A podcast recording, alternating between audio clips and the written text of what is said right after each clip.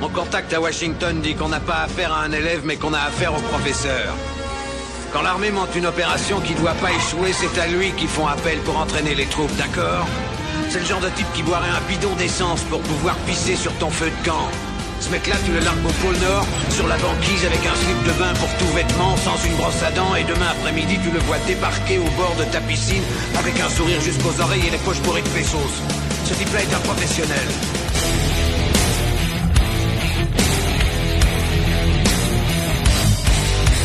Je vais tout même pas me faire enculer sous prétexte que c'est un ami Braddock, je vous préviens.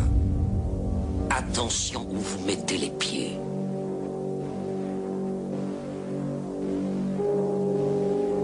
Je mets les pieds où je veux, Little John. Et c'est souvent dans la gueule.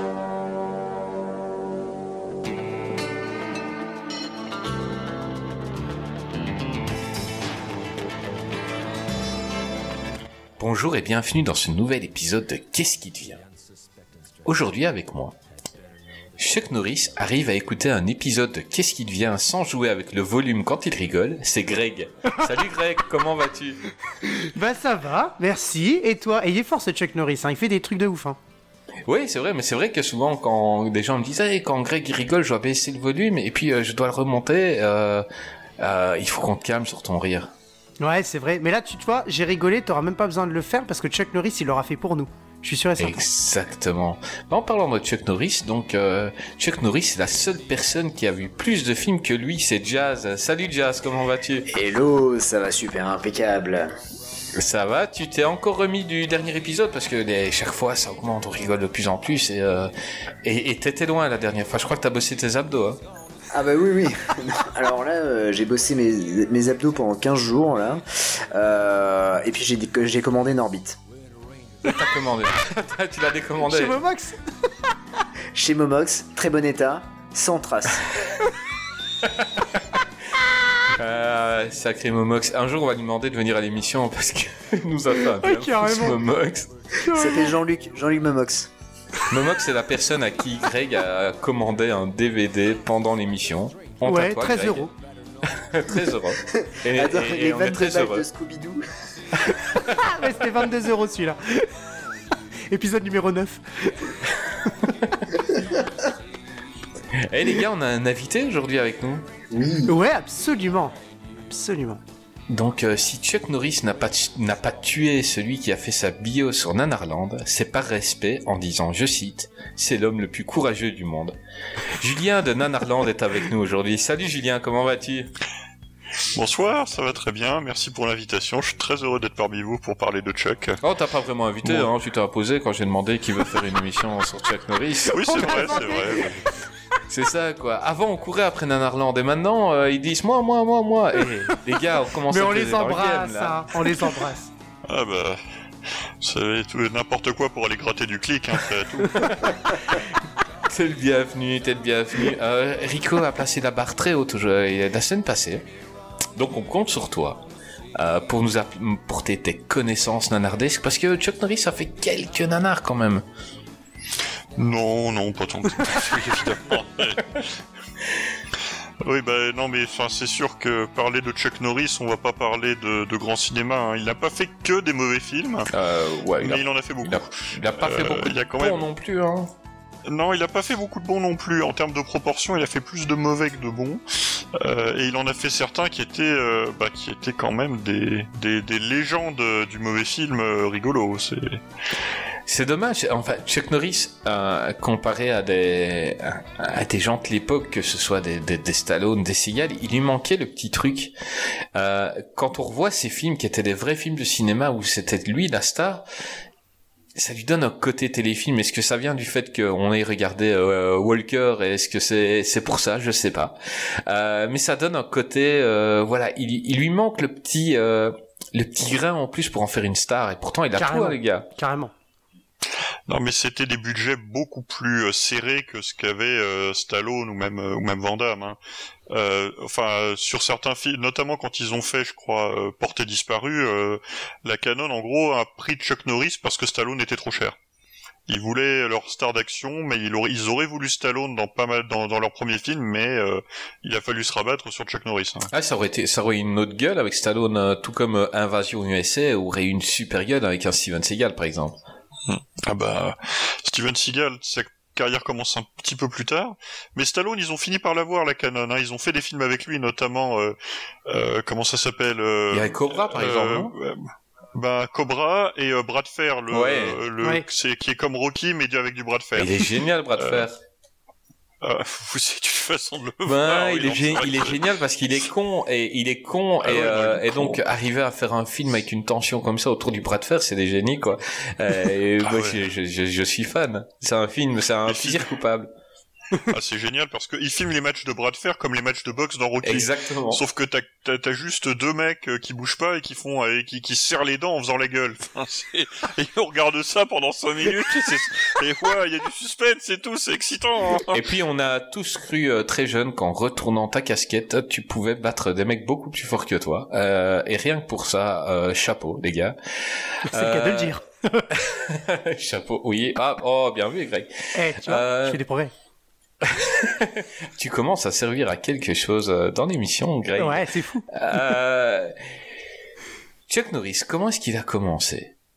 Comment est-ce que ce mec, euh, c'est un, un- il a été militaire et il a appris pendant l'armée, et il est rentré dans les arts martiaux. Comment est-ce qu'il est arrivé dans le cinéma? Julien, parle-nous un peu de, de son tout début de carrière.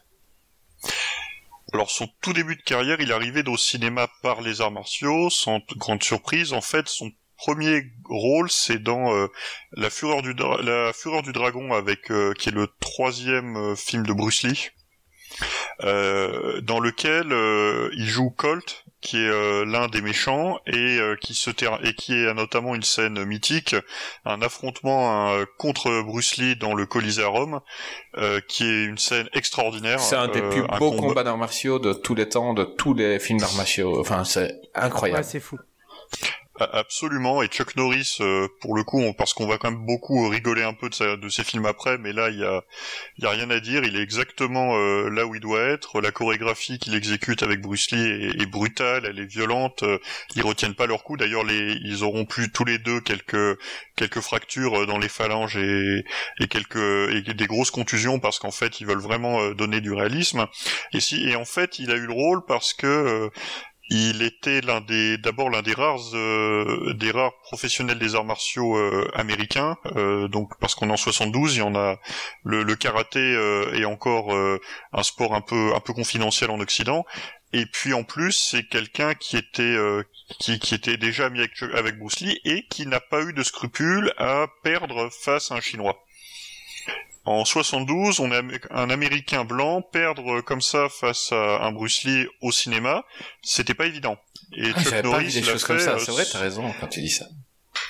et, et Chuck Norris, qui, euh, qui, qui, pour tous les défauts qu'il a, n'a- s'est toujours engagé contre le racisme euh, dans ses séries et dans ses films, même si certains de ses films étaient horriblement racistes par ailleurs, Non, Euh, mais non. euh, n'a n'a eu aucun problème avec l'idée de, de se permettre une marave par, euh, par Bruce Lee, quoi. Hmm. Mais c'était c'est- un grand athlète en arts martiaux. Il a, il a gagné énormément de titres, donc dont un titre de champion du monde qu'il a gardé, je crois, pendant six ans, quoi. Hmm. Ouais, sept six fois. années de suite, euh, six années de suite champion du monde de karaté. euh, non, c'était un, un véritable athlète euh, et un, un excellent euh, artiste martial. Euh, c'est ce qu'il a et, c'est- et c'est en partie ce qui a lancé sa carrière en fait. Euh, c'est que euh, après euh, la Fureur du Dragon, en fait, il va pas se mettre tout de suite à tourner euh, au cinéma. Il est d'abord impliqué dans des écoles de karaté qui, dans, qui, qui, qu'il a fondées et qui va et qui va gérer. Et en fait, c'est à la fin des années 70, en 77, euh, puis en 78, euh, qui va faire euh, en 78 le Commando des Tigres Noirs, euh, et en 77, alors ça s'appelle Breaker Breaker en, en anglais, j'oublie le j'oublie le titre français, mais c'est un film de camionneur. Et une des raisons pour lesquelles Chuck Norris va un peu monter comme ça, va commencer à avoir des premiers rôles, c'est que il est le blanc, l'acteur blanc qui fait des arts martiaux. À une époque où il est vraiment le seul là-dessus, à une époque où, euh, grâce à Bruce Lee, euh, les arts martiaux sont à la mode au cinéma, euh, mais à ce moment-là, les producteurs euh, américains en particulier sont assez frustrés parce qu'ils ne peuvent jouer qu'un rôle de d'importateur en réalité. C'est des films de Hong Kong euh, qui sont distribués aux États-Unis, mais importateur ou distributeur, c'est beaucoup moins rentable comme comme position. Et donc Chuck Norris va s'imposer comme étant une star américaine capable de faire des films d'arts martiaux avec un casting entièrement américain. Ouais, ouais. Ouais, c'est euh, c'est ouf. Le, le film dont tu parlais, euh, Breaker Breaker, c'est Truck. En fait, en français, il a été c'est Truck, le justicier de la route, avec le, le où il est, ça. camionneur. Effectivement, euh, c'est c'est c'est ça. C'est euh, l'un des premiers films, tout à fait. Et les deux petits jeunes, là, vous avez vu La Fureur du Dragon? Oui, Oui, oui, tout à en- fait, Je oui, l'avais oui. en VHS. Ouais, ouais. Tu moi. Ah, il y avait déjà la VHS, encore la VHS quand t'étais jeune Oui, attends, j'ai 30 ans. Non, non, tu vois, il a il a 8 ans. Mais il, il a rasé sa barbe, j'ai Bah oui, qu'il en a ça. 12 là. Mais oui, mais que veux-tu, c'est comme ça. Mais je voulais, me... en fait, je voulais laisser la, la moustache pour euh, rendre euh, hommage à, à Chuck Norris, et puis après, je me suis dit non, allez. Et... Vous avez pensé quoi de La Fureur du Dragon? Alors, moi, La Fille au Dragon, c'est, euh, il me semble que c'est le premier Bruce Lee que j'ai vu. Euh, c'était en Noël 99. euh, je l'avais eu à, avec la collection, euh, dans la Un collection jeudi. René Château. C'était un Mhm. jeudi. 12h38. il, il, nei- il neigeait pas, il neigeait pas, euh, voilà. Euh, je revenais du cinéma et mes parents, on est allés voir Le Monde ne suffit, ne suffit pas, le, le James Bond. Et au pied du sapin, qu'est-ce que je trouve Je me La rappelle même pas de ce que Voilà. j'ai mangé hier. Incroyable, Jazz. Puis de culture. Vas-y, continue. Mais tu vois, c'est la culture personnelle en fait. C'est. Et donc du coup, euh, voilà, j'ai vu ce, ce film, donc c'était édité par René Château. Euh, pour moi, Fureur du Dragon, c'est euh, la première comédie de Bruce Lee. C'est pas véritablement pour moi un, un film d'action. Euh, c'est plus voilà, euh, Bruce Lee fait le show et Bruce Lee, euh, comment dire, fait de la comédie. Et je pense peut-être c'était pour se faire une place aux, aux États-Unis. Euh, en tout cas, euh, j'ai- j'aime beaucoup ce film, euh, j'aime beaucoup les scènes d'action, et puis euh, j'ai beaucoup aimé l'épilation gratuite de Chuck Norris, quoi. Ah, Euh. C'est vrai qu'il avait autant de poils sur le torse que sur la tête, quoi, Chuck, là, à ce moment-là. C'est ouais. incroyable, hein. Et après, il va les récupérer sur la barbe. Ah non mais il y a une chose importante à dire, c'est que entre 96 et 2021, Chuck Norris a eu quatre moumoutes différentes. Le Greg a parlé de sa barbe. euh, Oui, euh, Chuck, Chuck Norris ne se rase pas. Il aiguise son couteau. c'est exactement ça. Ce surhumain, quoi. Toi, Greg, tu te rappelles de ce combat entre Bruce Lee et Chuck Norris? Ah oui, oui, oui, oui. Mais j'ai bien, j'ai bien aimé. De toute façon, le film, euh, c'est le premier film que j'ai vu euh, de euh, Bruce Lee, euh, La Fureur du Dragon. Après, il y a aussi euh, un autre film que j'avais bien aimé, c'était Opé- Opération. euh, Oula. Opération Dragon. Tu mets Dragon dans tous les titres Non, en non, général. euh, c'était pas celui-là. Mais il y a Euh, Opération si, oh, Dragon. si, si, opé- si, si, si, si, c'est ça. Opération Dragon. Et Bruce Lee n'a fait que quatre films. Oui, hein, c'est ça. Tout à fait. D'ailleurs, Opération demi, Dragon, que lui-même, il verra pas parce qu'il va mourir, je crois, euh, euh, me semble-t-il. Entre Non, il l'a vu, il est mort euh, juste Il l'a avant. vu, il est mort peu de temps après, mais il est mort avant quand la, il pro- tournait la le première film d'après. projection. Ah, d'accord. Ok, très bien. Il n'a pas vu le jeu de la mort parce que ça l'aurait tué. Mais, mais c'est normal, et le, jeu, le film ne devait pas être comme ça, c'est le montage qui a été fait à cause de sa mort, justement. Euh, ah, il nous manque Bruce Lee. Euh, Bruce Lee avait dit de Chuck Norris que c'est- qu'il était impressionné par, par, par ses talents euh, martiaux. Euh, Oui, bah, tu m'étonnes. ouais. Donc, euh, donc Chuck Norris, on rigole, on rigole, mais euh, le gars est impressionné Bruce Lee, quoi. Euh, et qui n'était pas n'importe qui et qui a qui a il y a des grands champions qui ont qui ont combattu devant lui et ils ont dit il me fait passer pour un amateur. Et euh, et Bruce Lee mettait vraiment euh, Chuck presque à son égal quoi. Donc euh, chapeau à lui. Donc on va Ah lui oui, reconnaître ça. carrément. Oui, c'est un- tout à fait, c'est un, un artiste martial tout ce qu'il y a de plus légitime, qui d'ailleurs en réalité ne pratiquait pas le karaté à proprement parler, mais plutôt des arts martiaux coréens, Mhm. euh, des dérivés du taekwondo. Ouais, tout à fait, ouais. Et après, il a aimé tuer des Coréens. C'est dommage.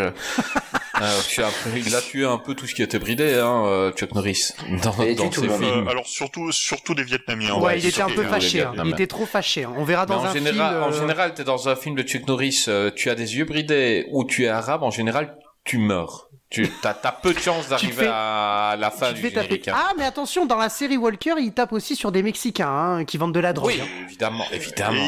dans, mais euh, dans Walker, il tape aussi les racistes. oui, aussi, ouais, tout à fait. Toujours un peu. Tout à fait. Euh, c'est un, personnage contradictoire, quoi. c'est spécial. On sait pas s'il les aime, s'il les aime pas. Non, mais il tape tout le monde sauf Jésus. bah non, c'est lui.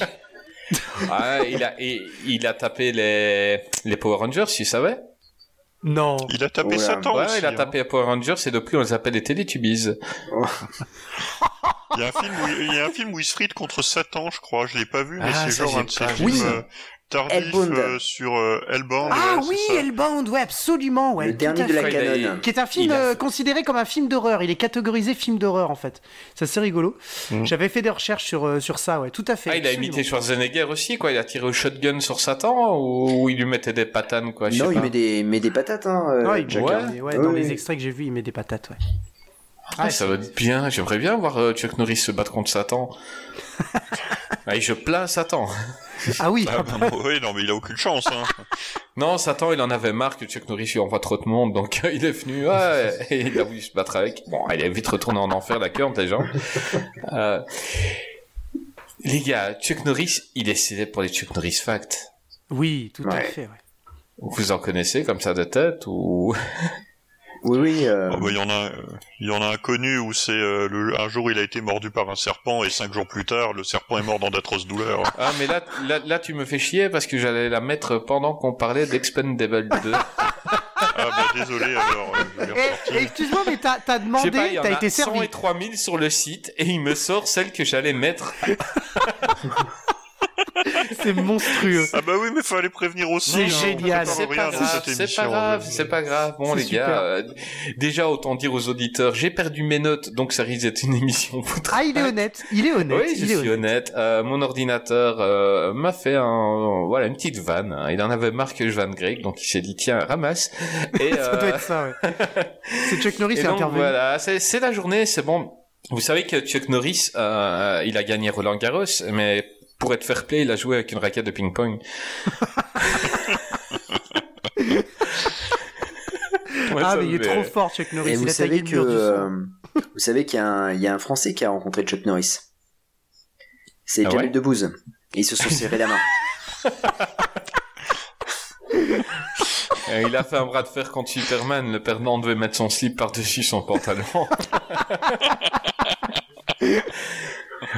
Euh, je crois que de temps en temps, de temps en temps, si vous en avez une qui vous revient pendant l'émission. Ouais, carrément, ouais. Eh ben, vous la balancez. Parce qu'il y en a plein, j'avais fait une liste. je crois que j'avais passé deux heures à, prendre les meilleurs et à me dire, voilà, quand on parlera de ça, je vais sortir euh, celle-là et tout. Et ça n'existe plus. Donc, euh, si on rigole, ce sera totalement aléatoire. Il y aura rien de prévu. c'est bien, ça, ça montre bien qu'on prépare bien nos émissions. C'est vraiment cool. je t'ai dit, on est des grosses feignasses prétentieuses. Pour ouais, mais de toute façon, c'est prépare maintenant. voilà. Mais les gens aiment bien, donc parce que les gens aussi sont des grosses feignasses. Et ils se retrouvent en nous. Probablement. je crois. Probablement. euh, Chuck Norris, il, donc il est rentré dans le cinéma. Euh, il a fait quelques quelques films plus ou moins connus euh, après euh, La Fureur du Dragon, mais il est vraiment arrivé en premier rôle dans Portée disparue, un film de Joseph Zito sorti en 84. Greg, parle-nous un peu de Portée disparue.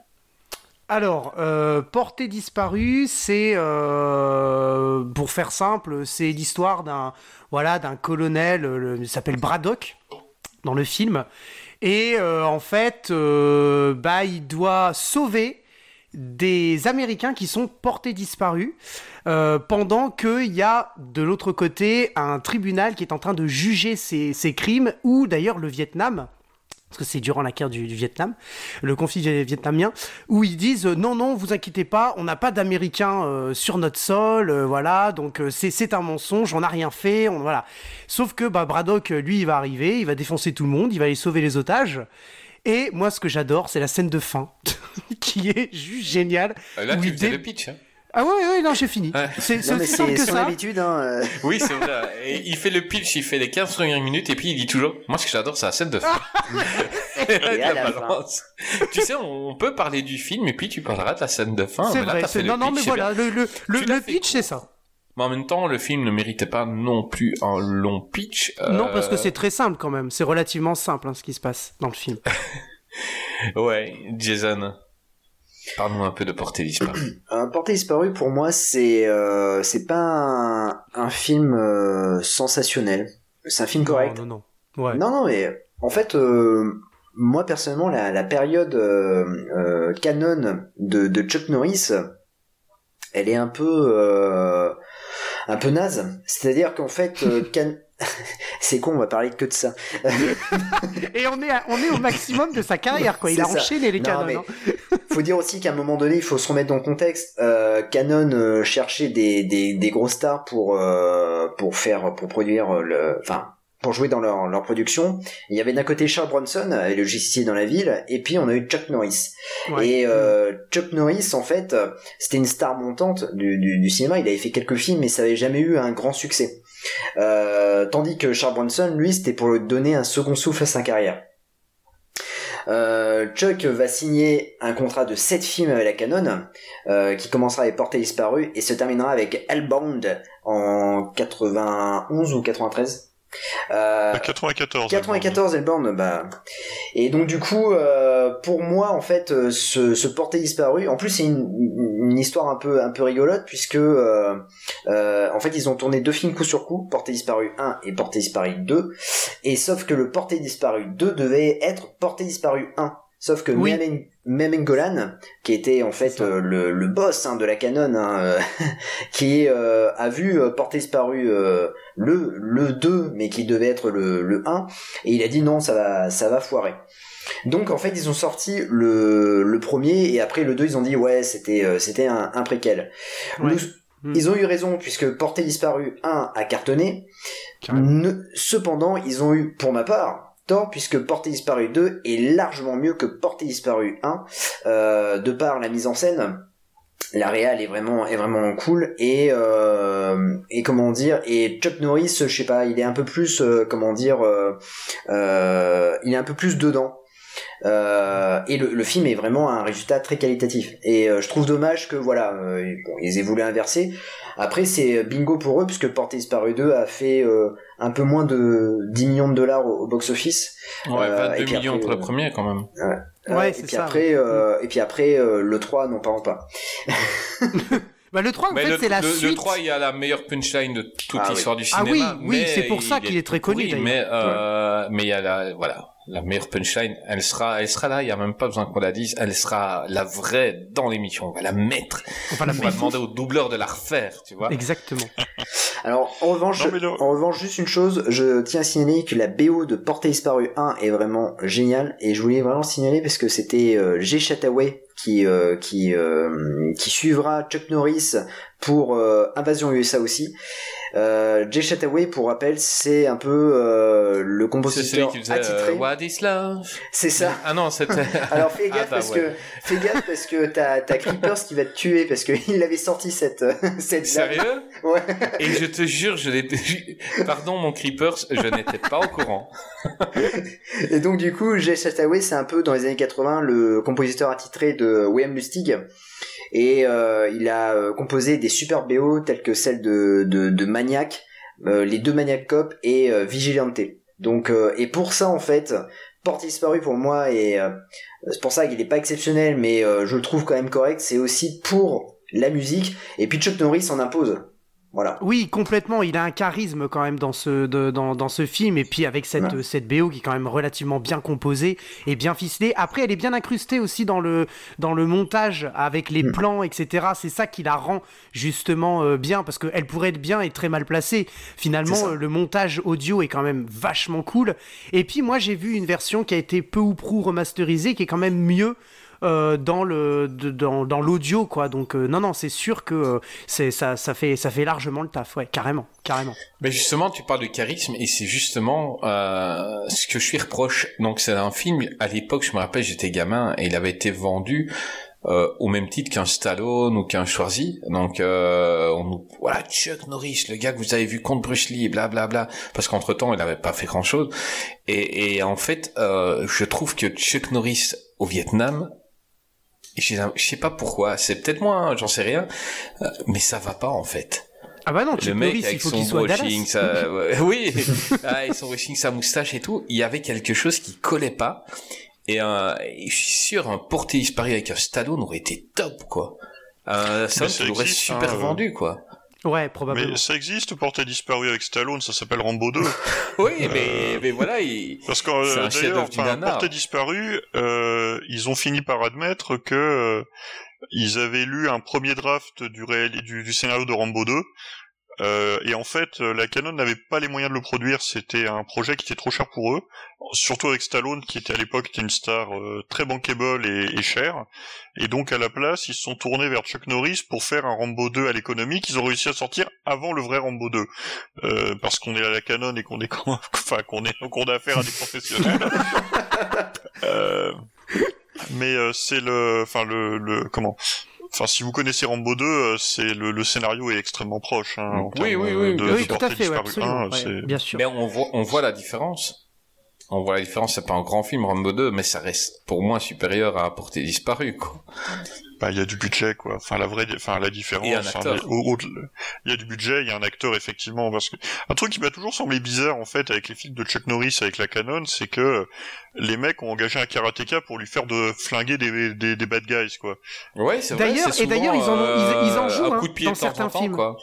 Ils, ils, ils, donnent des coups de pied de temps en temps. Ouais mais alors attends. Mais essentiellement ils flinguent. Ouais, mais ils, ils, en jouent dans certains films parce que dans certains films, on va en parler, un film, un de mes films préférés mhm. avec euh, Chuck Norris dont on parlera après, où il sait pas tirer et, il se bat. Hein. Et, et, là, c'est là tout le l'habileté. C'est pour ça que je trouve ce film vraiment cool parce qu'il y a un peu de comédie derrière et il montre en fait que, en fait, ce qui fait, ce qui a fait sa force dès le début et ce qui peut faire sa force par la suite, et il le fera dans notamment Walker Texas Ranger, c'est son, son, voilà, ses coups de pied, c'est tout ça. Alors bien sûr, quand il donne un coup de pied, mm. on a trois fois le même plan, enfin non, trois fois la même image, mais sous différents plans pour nous montrer le coup de pied. Ça, c'est un truc typique euh, de, de, ces années-là, mais euh, et mm. surtout des productions Norris, on en parlera après.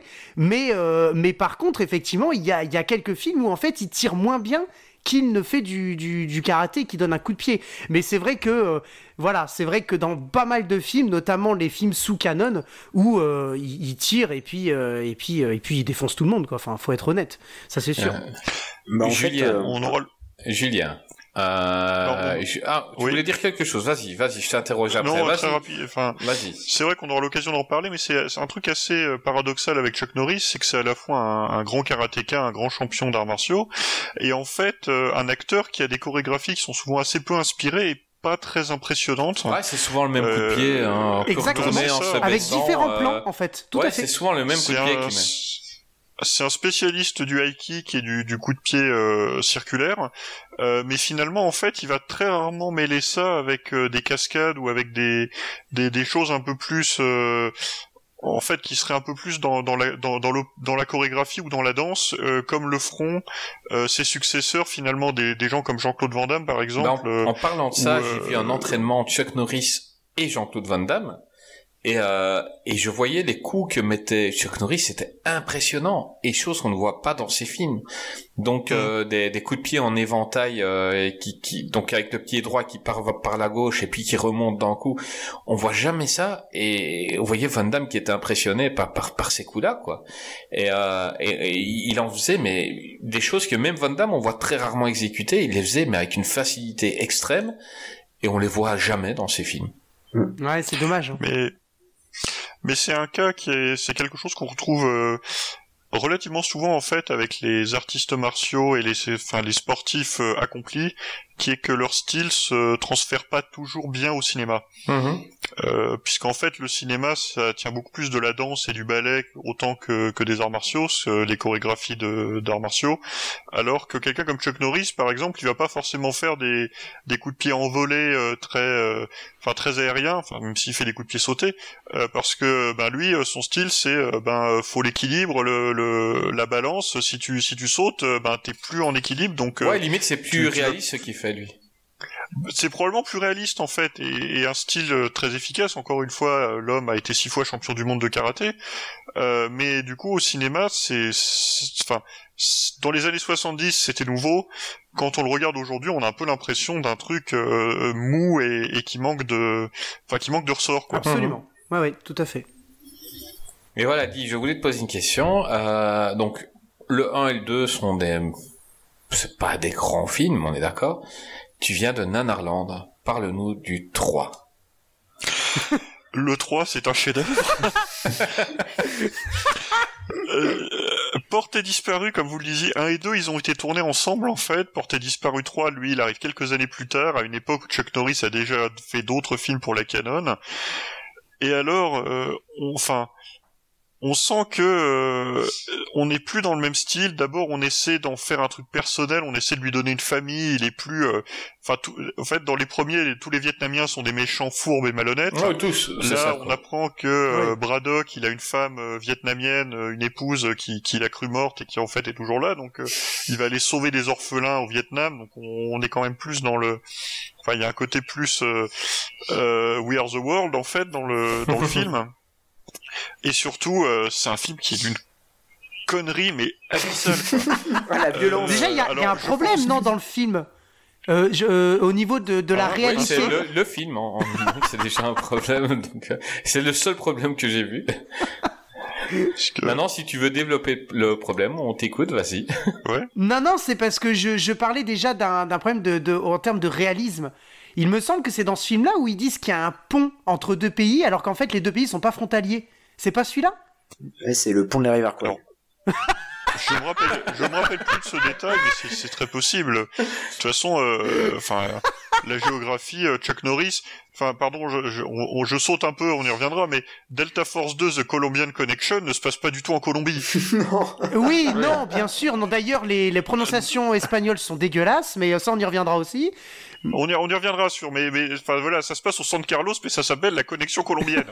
ok, pourquoi pas Ouais, non, mais c'est. Euh, donc oui, c'est pas, c'est pas le seul truc. Après, il y a la réplique euh, qui est l'une des meilleures du monde, je pense que que tu vas nous mettre, mais euh, peut-être euh, à côté de ça, on peut parler de la de de, de la scène d'action, notamment la scène finale, qui est extraordinaire, où Chuck Norris tout seul contre l'armée vietnamienne ouais. chope un flingue qui est le meilleur flingue du monde. Le truc, c'est à la fois un fusil d'assaut, un lance-grenade multiple, et il a une petite surprise, c'est euh, la baïonnette magique. C'est-à-dire t'appuies sur un bouton et t'as une baïonnette qui sort, euh, à, t'as une baïonnette à ressort qui sort pour aller empaler le Vietnamien. eh ben, la brochette, c'est connu. Hein. Et, et, as, et, et, à un moment, t'as le, le chef du, le, le, vilain des, le vilain chef euh, euh, des Viet Cong euh, qui est là, et t'as Chuck Norris qui l'attrape, qui l'empale avec sa baïonnette magique, et ensuite qui lui balance une grenade à bout portant. Donc le mec il vole sur 30 mètres avant d'aller avant que son cadavre aille exploser là-bas quoi, il y a plus de limite. Ah ouais, c'est ça qu'on veut, c'est ça qu'on veut. Mais c'est Chuck Norris Parce que autant le 1 et le 2 sont pas terribles terribles, autant le 3 on se marre quoi. Ah ouais, non, oui, le oui, 3, le 3 il va loin. Enfin, ouais. il a, il a, enfin, le, le 1 et le 2, comme tu dis, sont un peu sobres, en fait, finalement, dans leur, dans leur, dans leur style. Le 3, tu vois qu'ils ont voulu vraiment aller en rajouter, c'est complètement over the top dans l'action, il y avait plus de limite et ça devient, ça devient hilarant. Ouais, ils ont joué avec le personnage que Chuck Norris avait créé lui-même hein, dans ses films. Hein. Je suis désolé, mais à un moment donné. Euh... Mais un, un, un truc qui m'a choqué dans les, dans les Chuck Norris que gamin, ça, bon, on vient d'une autre génération et ça ne me choquait pas du tout à l'époque. C'est la violence. Souvent, souvent dans les intros, euh, il y a une violence dans ces films. Les meurtres, les morts sont assez. Euh... Là, on voit son meilleur ami euh, se faire tuer à la baïonnette justement, et c'est pas un coup quoi. Le gars se fait massacrer. On verra après dans d'autres films, euh, par exemple dans l'invasion USA, où, où là tout un bateau de Mexicains avec des enfants euh, se, se, se, fait mitrailler quoi. Enfin, c'est je, je crois que les, les Stallone et, et les Schwarzy n'ont pas eu autant de violence dans leurs films. Et moi je pense justement pour appuyer Comment ça que c'est euh, pour montrer que voilà c'est horrible, c'est choquant. Mais heureusement, on a un héros qui va venir euh, remettre tout en ordre. Je pense que c'est fait justement pour, euh, c'est au service mmh. oui, du personnage qui est créé, tu vois. Ben moi, moi, en fait, ce que j'ai pensé, c'est tout simplement que les méchants, le, les méchants ultimes des, des, des films de Chuck Norris sont tellement peu charismatiques que tu dois voir des actes horribles. Oui, et de pour, contrebalancer peut-être. Oui, c'est pas faux. Voilà, ouais. parce que des fois t'as des méchants, euh, on voit pas grand chose, on dit ce qu'ils ont fait, mais l'acteur le Ah joue oui. tellement bien que euh, que le, voilà le gars il faut qu'il meure quoi. Et là les méchants ils sont pas impressionnants, il leur manque quelque chose, mais par contre quand on voit les actes au début en général voilà t'as envie que Chuck Norris lui mette un double coup de pied retourné dans la gueule et un coup de lance-grenade pour qu'il meure à 30 mètres comme euh, le dit Julien. Mais euh, je, enfin, à nouveau, je, je me permets de sauter un peu. euh, Est-ce que vous voyez une réplique particulière dans Delta Force 2 Ça vous Ah parle oui, euh, quand euh, son euh, son coéquipier lui annonce que euh, que comment dire le méchant a, a tué Ouais. a tué le mari de l'indique, euh, elle elle s'est faite violer, euh, il a tué son Ouais, bébé. Ouais. Ah Et oui. là, Il a, il C'est a, vrai. il tué son mari et il a tué son bébé euh, et il a rempli le cadavre de cocaïne et après il a violé la fille. Alors euh, vous comprenez que c'est une jeune femme très sensible. Oui, Et là, Il faut pas lui en parler. dit, Oh oui, je m'en doute. oui, c'est ça. Donc Ça faut a pas lui en parler. Non, mais c'est quoi ses meilleures répliques. Ah, C'est une catastrophe. ah, les dialogues, c'est pas ce qu'il y a de plus. euh, c'est pas l'Oscar du dialogue, hein. ça c'est clair et net. Ah non mais euh, Il y a des punchlines comme Chuck ça. Norris- Mais c'est encore, c'est pas le film où il y a le plus de punchlines. On arrivera au Non, non, film où il y a c'est- le c'est plus le de punchlines c'est- absolument ouais, ouais, exceptionnel, qui est mon film préféré de toute façon, et de loin. Ouais, je parie que toi c'est mais une un- chose- c'est Invasion USA Greg. Oh non, oh non. Non, c'est un film. ouais. Ah non, mais USA, je crois que je me suis marré du début jusqu'à la fin parce que la- pour la qualité, en fait, moi je l'ai regardé dans, sur un DVD euh, édité et distribué chez Intégral. faut savoir que Ah, Intégral, ils ont, c'est une catastrophe. Euh, 50 centimes dans tous les caches, si vous voulez, de, de France, euh, ou 20 centimes, ça dépend euh, sur lesquels vous, dans lesquels vous allez. Et euh, la qualité, en fait, eux, ils s'en foutent, ils prennent le fichier. Ils le collent sur le DVD et puis voilà ça. C'est marqué dans le menu, c'est même pas un menu interactif. hein. c'est juste film, chapitre, c'est tout. Ouais, J'ai eu le même problème pour les American Ninja. Ouais, Ouais, voilà, avec euh, Michael J. Dickoff. ouais c'est ça. Ouais. Ah, c'est génial. Ben, vous voulez qu'on arrive justement sur Invasion USA Allons-y. Oui. Peut-être un mot avant sur la violence, euh, juste pour dire que on voit un peu l'évolution de ça, et je pense qu'en fait, ce qui va changer entre les années, le début des années 80 et la fin des années 80, c'est que euh, dans les années 70-80, les films d'action, c'est des films pour adultes. Euh, et donc il y a un niveau de violence euh, qui est adéquat rapport à ça, des choses qu'on retrouve dans les Clint Eastwood, les Inspecteurs Harry, des choses comme ça. Et à la fin des années 80, le film d'action devient autant un film pour ados, voire pour enfants, qu'un film pour adultes.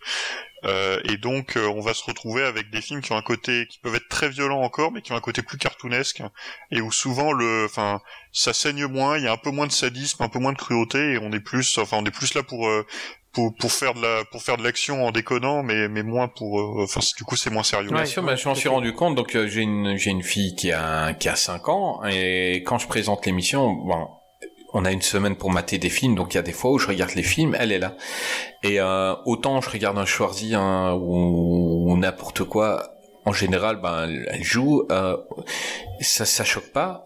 Euh, pour euh, Bruce- euh, pour euh, Chuck Norris, euh, il y a plusieurs fois où j'ai dit euh, regarde pas la télé parce que c'était euh, c'était assez violent quoi. Ouais, bien Et on sûr. va arriver justement à des scènes violentes dans Invasion USA.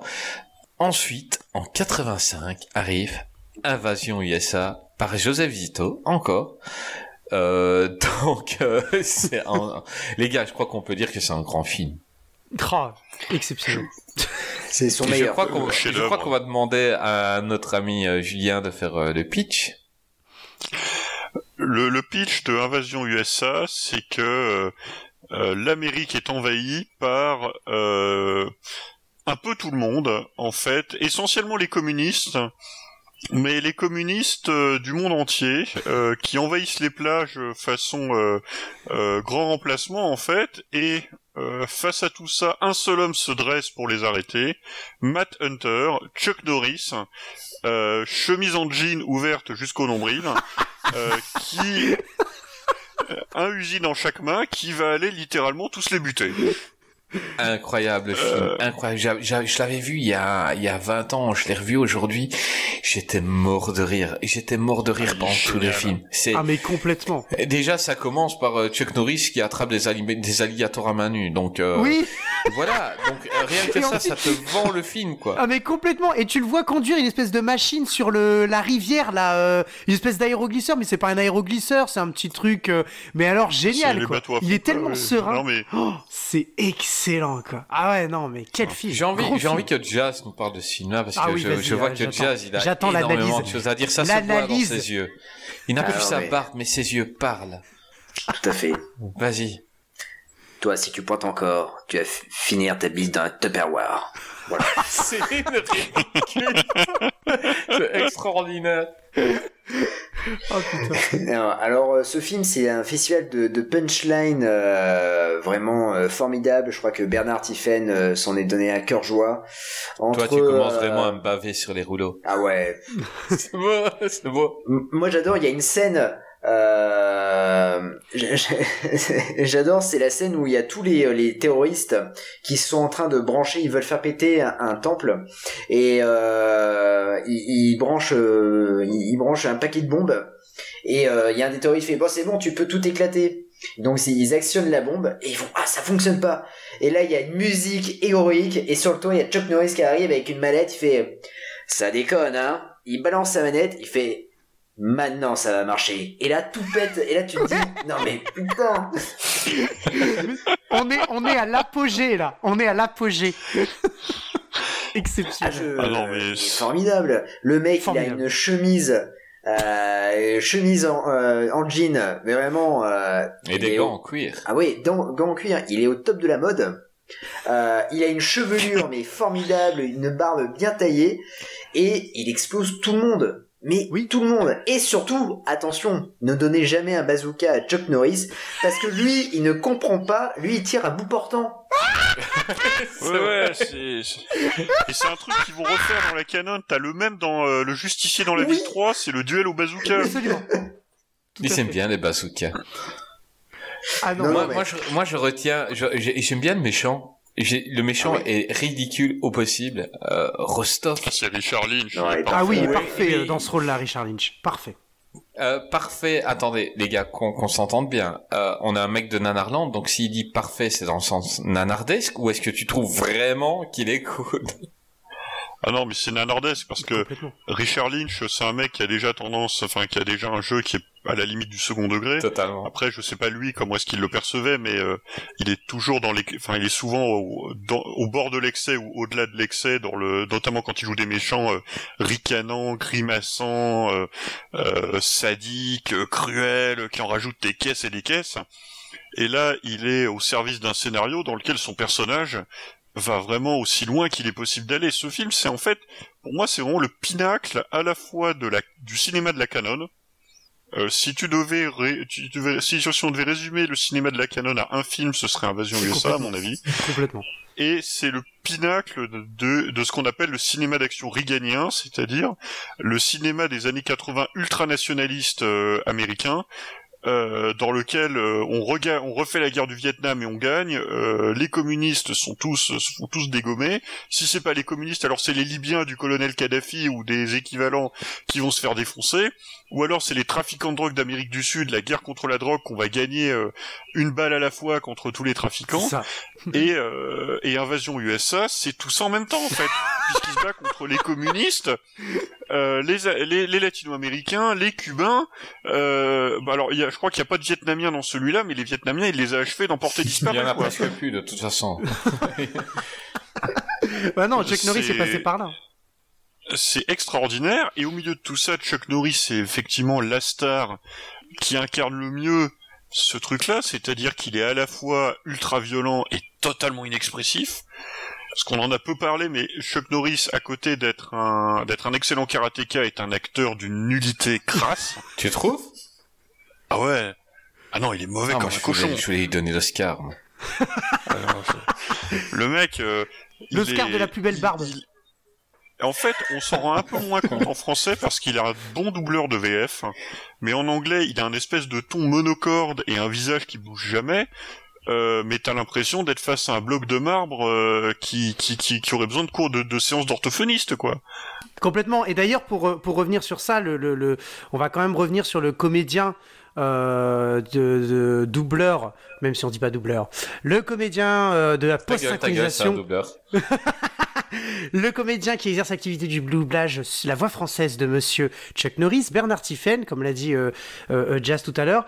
Effectivement, le Bernard Tiffen, le, le- voilà, il prête sa voix depuis bah, son premier film, hein, depuis le, le, le, tout, le tout premier.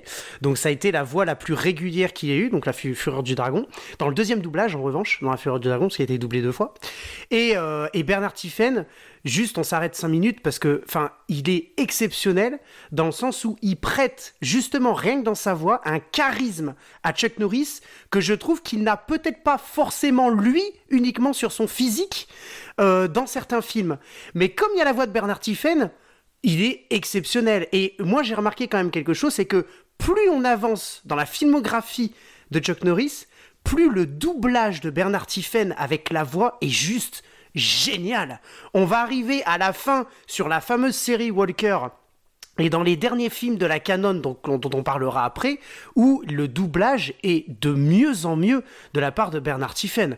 Moi, je trouve cet acteur qui a d'ailleurs prêté sa voix une ou deux fois à Christopher Walken, entre autres, euh, il a une voix mais incroyable. Et c'est lui qui fait justement le charisme. Et là, pour le coup, je te rejoins complètement, Julien, c'est que la voix de Chuck Norris, sa voix, sa voix, lui, la voix originale, elle est beaucoup moins intéressante et charismatique que Bernard Tiffen. C'est Bernard Tiffen qui nous fait le, le, le, le, le personnage de Chuck Norris. Enfin, c'est mon avis, ça n'engage que moi. Il a une voix, il a une je- voix fluette en vrai, je trouve. Oui, c'est vrai. Ça, ça choque quand tu l'entends pour la première fois en VO. C'est qu'il a pas une espèce de voix grave de baroudeur, euh, celle qu'il a en français en fait, hein, euh, qui, est, qui, qui, est, qui lui prête, comme tu disais, un charisme euh, réel. Il a une voix euh, fluette, euh, très monocorde, et en fait, tu dis mais euh, c'est vraiment le Chuck Norris là qui est en train de parler parce qu'on dirait pas. Et ben non, c'est le doubleur de Titi dans Titi et.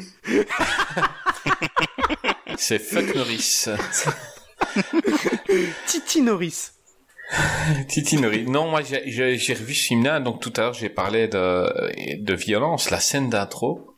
Ah oui. Mais c'est Ah ouais. extrême la violence. Donc Ouais, on, voit ouais, un, on voit un bateau avec des, des migrants mexicains, on voit un bateau arriver euh, et, et on voit euh, le méchant, c'est Rostov qui leur dit euh, bienvenue en Amérique et ils sont tous heureux. Il y a des gosses dans le bateau, Ouais, il y, a, il y a des gosses et puis à un moment ils se mettent à tirer dans le tas quoi et ils tuent tout le monde. Ouais, c'est ça. Il tire Mais dans déjà, le je tas comprends et- pas qu'eux ils soient contents parce que le gars il dit bienvenue en Amérique, mais ça se voit à sa gueule que c'est un méchant. Enfin, je veux dire, ils ont. Il y a même pas besoin Oh, lu le délit de faciès. Bah, Mais en fait, Un euh, peu, quand dans même. ces films-là, il suffit pas d'être méchant, il faut être sadique. Oui, c'est ça. Mais à un moment, on voit même la famille parfaite quand ils arrivent dans la ville et on voit la famille parfaite avec les enfants qui font le sapin de Noël et tout. Et on, on voit la petite fille qui rentre dans la maison, qui rejoint Oui, ses parents et son frère et, et lui qui tire bazooka dans la maison, quoi. Ouais, ouais, bien sûr, ouais. Et t'es là, mais, mais, mais tu peux plus faire ça. Ouais, ouais, dire, bien sûr. Des enfants qui meurent maintenant. Mais on est, on est dans l'excès, hein, total. hein. Mais, mais totalement, parce qu'il attaque quoi le terroriste, donc euh, Rostov, euh, Richard Lynch? Il attaque des maisons de banlieue avec des familles à l'intérieur, il attaque le sapin de Noël de la ville, il attaque un bus scolaire, Mhm. enfin, euh, à un moment, enfin, il- il- ça, enfin, ça devient comique, quoi, sauf que il faut être clair que Ah, c'était filmé totalement premier degré, quoi. Il faut reconnaître quand même quelque chose, c'est que Nolan euh, n'a rien inventé dans la scène euh, où le Joker enfonce le crayon dans, dans la tête de quelqu'un. Là, c'est une femme qui est en train de sniffer de la coke. Et euh, Rostov, il lui écrase le- la tête et elle se rentre le, le, le truc en fer, je sais pas comment on appelle parce que je ne prends plus de coke depuis euh, 99. Et elle se le rentre en- dans le nez. hein, et puis, mais, mais c'est horrible. Oui, quoi. tout à fait, ouais, ouais. Bah d'ailleurs, c'est dans la même horrible, pièce. ce passage. Ah mais complètement. Et c'est d'ailleurs dans la même pièce après où il va venir, il me semble, Chuck Norris, et qui va nous sortir sa fameuse phrase. Non, non, Euh, c'est bien avant, c'est bien avant. Ça, Ah, c'est tout avant début Ah, où on je pensais présente que le c'était gars dans le- et où il fait ça et puis qui tire dans les testicules euh, du, du, du méchant euh, latino. Donc, euh, il tue la fille qui teste la drogue et puis il tire dans les Ah oui, c'est du- vrai, dans les espèces de bureaux très mal faits Et, d'ailleurs. et, et ça, cette, cette scène-là, je n'ai pas vraiment comprise non plus. Hein. Elle, est, elle est poussée au chausse-pied parce qu'on n'en parle plus vraiment après. Pourquoi il a fait ça Mais euh, ouais, Ouais. peut-être que c'est un moment où j'ai un peu décroché du film, je sais pas. Mais on Aurais-tu décroché voilà, dans Invasion USA On Enfin. veut, on, on veut te montrer dès le début. Donc, enfin, le gars, il est pas terrible, hein, le méchant. hein. Je veux dire, c'est un sous-Walken en fait. Ils ont fait une coiffure à la Christopher Walken. Ils ont blanchi ses cheveux. Enfin, euh, Ouais, mais gars, Richard est- Lynch, je suis désolé, mais il Ouais, est juste, il est juste mais- nanardesque au possible et c'est dans, c'est dans ça qu'on l'aime. Mais alors, ils ont voulu vraiment montrer, c'est un méchant, et ils ont montré des scènes lambda où on le voit faire des trucs, euh, donc au début, il tue des Mexicains, et puis il fait ça, et puis il tire dans une maison, pour dire Chuck Norris soit le tuer, quoi. Oui, oui, c'est, ah bah c'est ça, c'est, Oui, non, mais exactement c'est- ça. C'est exact. T'as, un niveau de, on, on le disait, t'as un niveau de violence qui est, qu'on a plus l'habitude de voir, mais qui même à l'époque était particulièrement élevé. C'est, enfin, une des raisons aussi, c'est que la Canon c'était les challengers à l'époque par rapport aux grands studios, donc euh, ils ont rajouté dans la violence pour être plus vendeurs, pour essayer de se distinguer. Et là, euh, il est effectivement, euh, ça va, euh, ça va assez loin, et puis surtout c'est totalement gratuit, quoi. C'est ça qui est le plus, c'est peut-être ça qui est le plus choquant, c'est que euh, c'est à quel point euh, on va, euh, on va, on va tuer des innocents, des civils et des enfants. euh, juste pour montrer à quel point euh, le l'ennemi de Chuck Norris, euh, c'est, enfin, c'est un monstre. hein. Ouais, les deux jeunes qui font l'amour sur la plage, quoi, ils se prennent une balle dans la tête chacun, mais avec une Allez, facilité hop, extrême, gratuit. quoi. Enfin, c'est horrible. Ah oui, c'est complètement gratuit, quoi. Ah oui, oui, bien sûr. Bien sûr. Mais c'est ça qui montre toute la cruauté, et justement, de par le titre, invasion, tu vois. On va être envahi, les, États-Unis vont être envahis, et face à ça, justement, c'est ce que tu dis, on a la cruauté, la cruauté, après on, tombe dans l'excès, donc euh, finalement, tu te marres plutôt qu'autre chose. Mais enfin, moi, personnellement, et puis euh, la gueule de Richard Lynch, je suis désolé, mais à chaque fois que je la vois, mais je me, marre tellement, tellement, c'est, mais comme tu le dis, nanardesque au possible. Et après, justement, face à ça, on a la scène finale avec une bataille qui dure 20 minutes. Et là, la bataille qui est incroyable, aussi bien à l'intérieur de, de, de l'immeuble, entre Monsieur Hunter, Matt Hunter et Mikhail Rostov. Voilà. Et à l'extérieur, qui dure aussi une vingtaine de minutes, entre deux armées, où tu comprends pas pourquoi. Mais t'as au moins 100 000 personnes qui sont devant eux. D'ailleurs, je sais pas si vous avez remarqué, mais il y a des méchants. Ça, c'est un truc dans les, films de Chuck Norris. Les méchants, euh, en fait, les acteurs, ils meurent plusieurs fois. Ils, ils- je veux dire, ils meurent, hop, ils ressuscitent. On les voit, on les voit dans un, pl- un plan plus tard en train de se prendre une grenade. Puis le plan suivant, ils sont tués par un, par une balle. Puis le plan suivant, ils sont tués. Enfin, à un moment donné, euh, on a bien compris. On avait compris qu'ils avaient pas de budget, qu'ils pouvaient pas prendre 10 millions de figurants. Bah, heureusement qu'ils n'avaient pas de budget, c'est-à-dire c'est invasion USA, et en gros, ils, ils envahissent une petite ville, quoi. Enfin, Oui, dire- c'est invasion, Mi- c'est invasion Miami. Oui, hein. voilà, quoi. Je veux dire, euh, ils auraient eu les moyens, ils auraient fait un peu comme euh, euh, L'Aube Rouge, qui est pas mal, qui est un grand film. Enfin, moi, j'adore ce film-là, où, euh, où là, c'est carrément les États-Unis qui sont envahis. Et là, voilà, c'est juste la petite ville, quoi. Donc, ils arrivent, euh, on tire au bazooka sur trois maisons, c'est bon, on a envahi des USA, quoi. euh, non, Ah ouais, non. c'est un peu plus grand, les USA, un, un petit peu. J'adore la tagline du film. Euh, en français, c'est 1985. L'Amérique n'était pas prête. Lui, si. Putain, le Star Wars, quoi. Et, et grandiose. Et, et- et rien que le début, quoi. Donc, euh, on, on, on voit l'assassinat de son meilleur ami, mais en fait, la seule scène qu'on les voit ensemble, on, on pense même pas que c'est son meilleur ami, quoi. Oui, c'est Il- vrai, ça. limite, il est presque dégoûté par ce mec-là, quoi. Le gars, viens, on a il ta propre crocodile, viens, on va bouffer des grenouilles. Il fait, ah, tu fais chier avec tes grenouilles, ouais.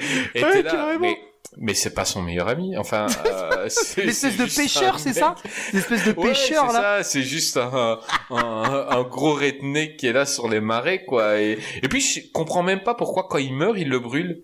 Il brûle dans Oui. sa maison. Enfin, Ouais. pourquoi, pourquoi tu l'enterres pas? Enfin, je veux dire, le gars, c'est pas non plus un agent Non, secret. bah, c'est parce euh, qu'il venait quand même de. Sa maison est partie en fumée, il a peut-être profité des flammes, mais je sais pas. fait un enterrement, lui, il le met dans la maison. Donc j'aime bien, la maison aussi se prend des bazookas et tout. Oui, Et lui brûle la maison avec euh, une petite flamme, quoi. Bah, elle aurait... ouais, normalement, elle aurait dû brûler avant. Mais je comprends pas pourquoi il le brûle. ouais, sais pas. Non mais le gag, euh, c'est que le, c'est le premier film que Chuck Norris a coécrit. Donc en Ça plus, genre, c'est lui. Euh, sur Wikipédia, là, je regardais, il y avait une citation expliquant euh, Chuck Norris disant euh, ouais, c'est un film prophétique, euh, on veut vraiment essayer de faire passer un message. Enfin, il y croyait quoi. Bah oui, bah, bah je suppose qu'il croyait. Je crois qu'il il, croit toujours en ses films et on voit que lui, il est à fond.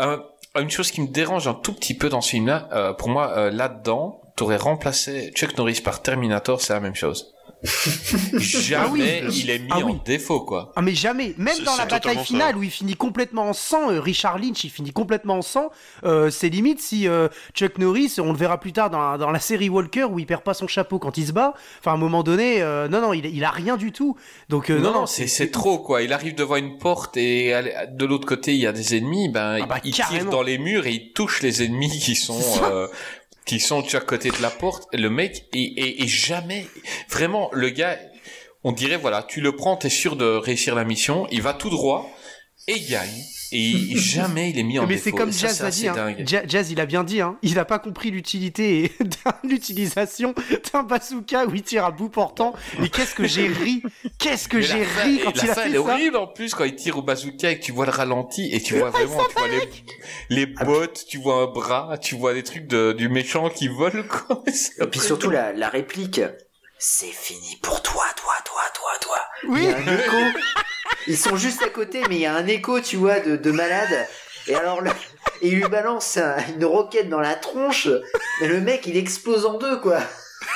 Et mais le, le pire, c'est qu'il est tellement sûr de lui, quoi, qu'à un moment, bah, il a, voilà, il a battu le méchant, euh, il a ses armes en main, tout, le méchant est devant lui. Le méchant, il cligne des yeux, Chuck Norris n'est plus là.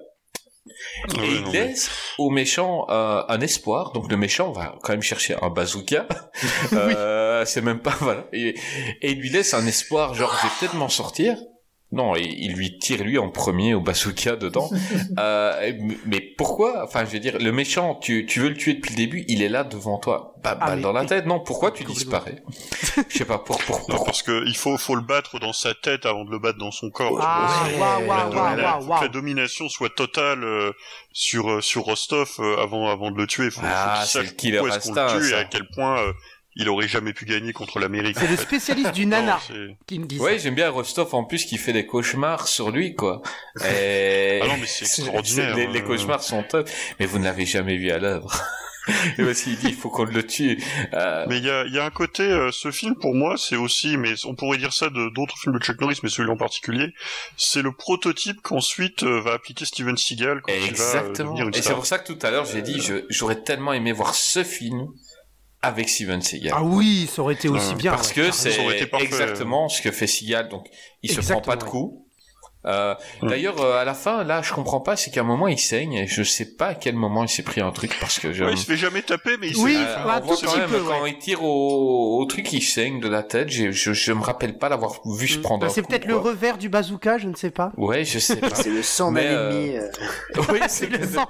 Ouais, c'est pas le sien, Voilà, en fait. euh, Chuck, Nor- Chuck Norris donne souvent du sang à la, Cro- à la Croix-Rouge, mais jamais le sien. C'est ça. C'est exactement ça. Alors en revanche, moi j'ai euh, j'ai juste euh, j'ai juste préféré en fait la suite d'Amazon USA qui s'appelle Avenging Force avec Michael Dudikoff.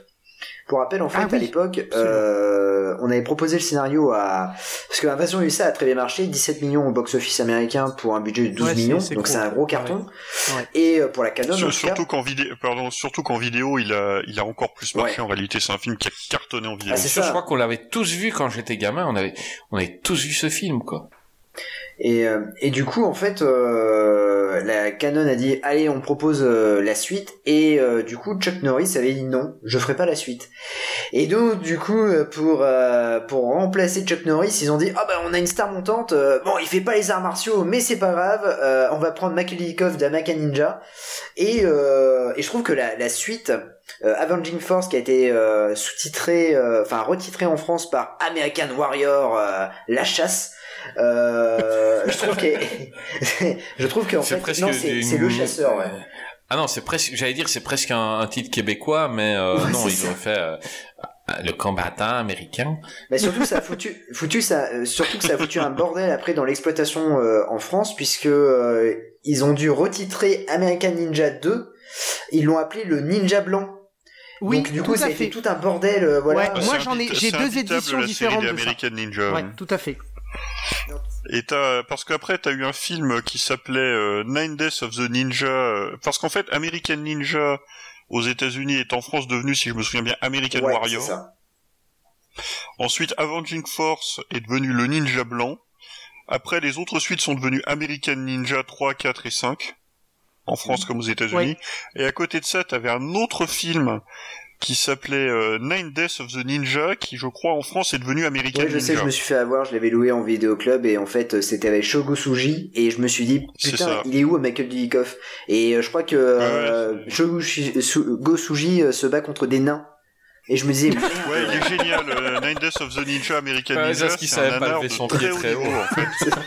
C'est, il est peu connu et en fait, il gagnerait à être plus connu. C'est un, c'est un très bon ouais nanar. ouais exact mais en tout cas si vous avez l'occasion Avenging Force c'est vraiment bien je trouve que Ouais, et, il est euh, pas mal, ouais. et Ouais, ouais. Michael Dudikoff joue le rôle de Matt Mhm. Hunter Ah, Michael et, Dudikoff, il euh, est génial. et vraiment façon. vraiment si vous avez l'occasion c'est son meilleur film pour moi Michael Dudikoff Non mais c'est, je suis d'accord. euh, il est beaucoup moins extrême. Dans le, il est pas du tout. Il a pas les mêmes extrêmes de ridicule qu'Invasion Mm. et ça. En fait, il a pas grand chose à voir avec.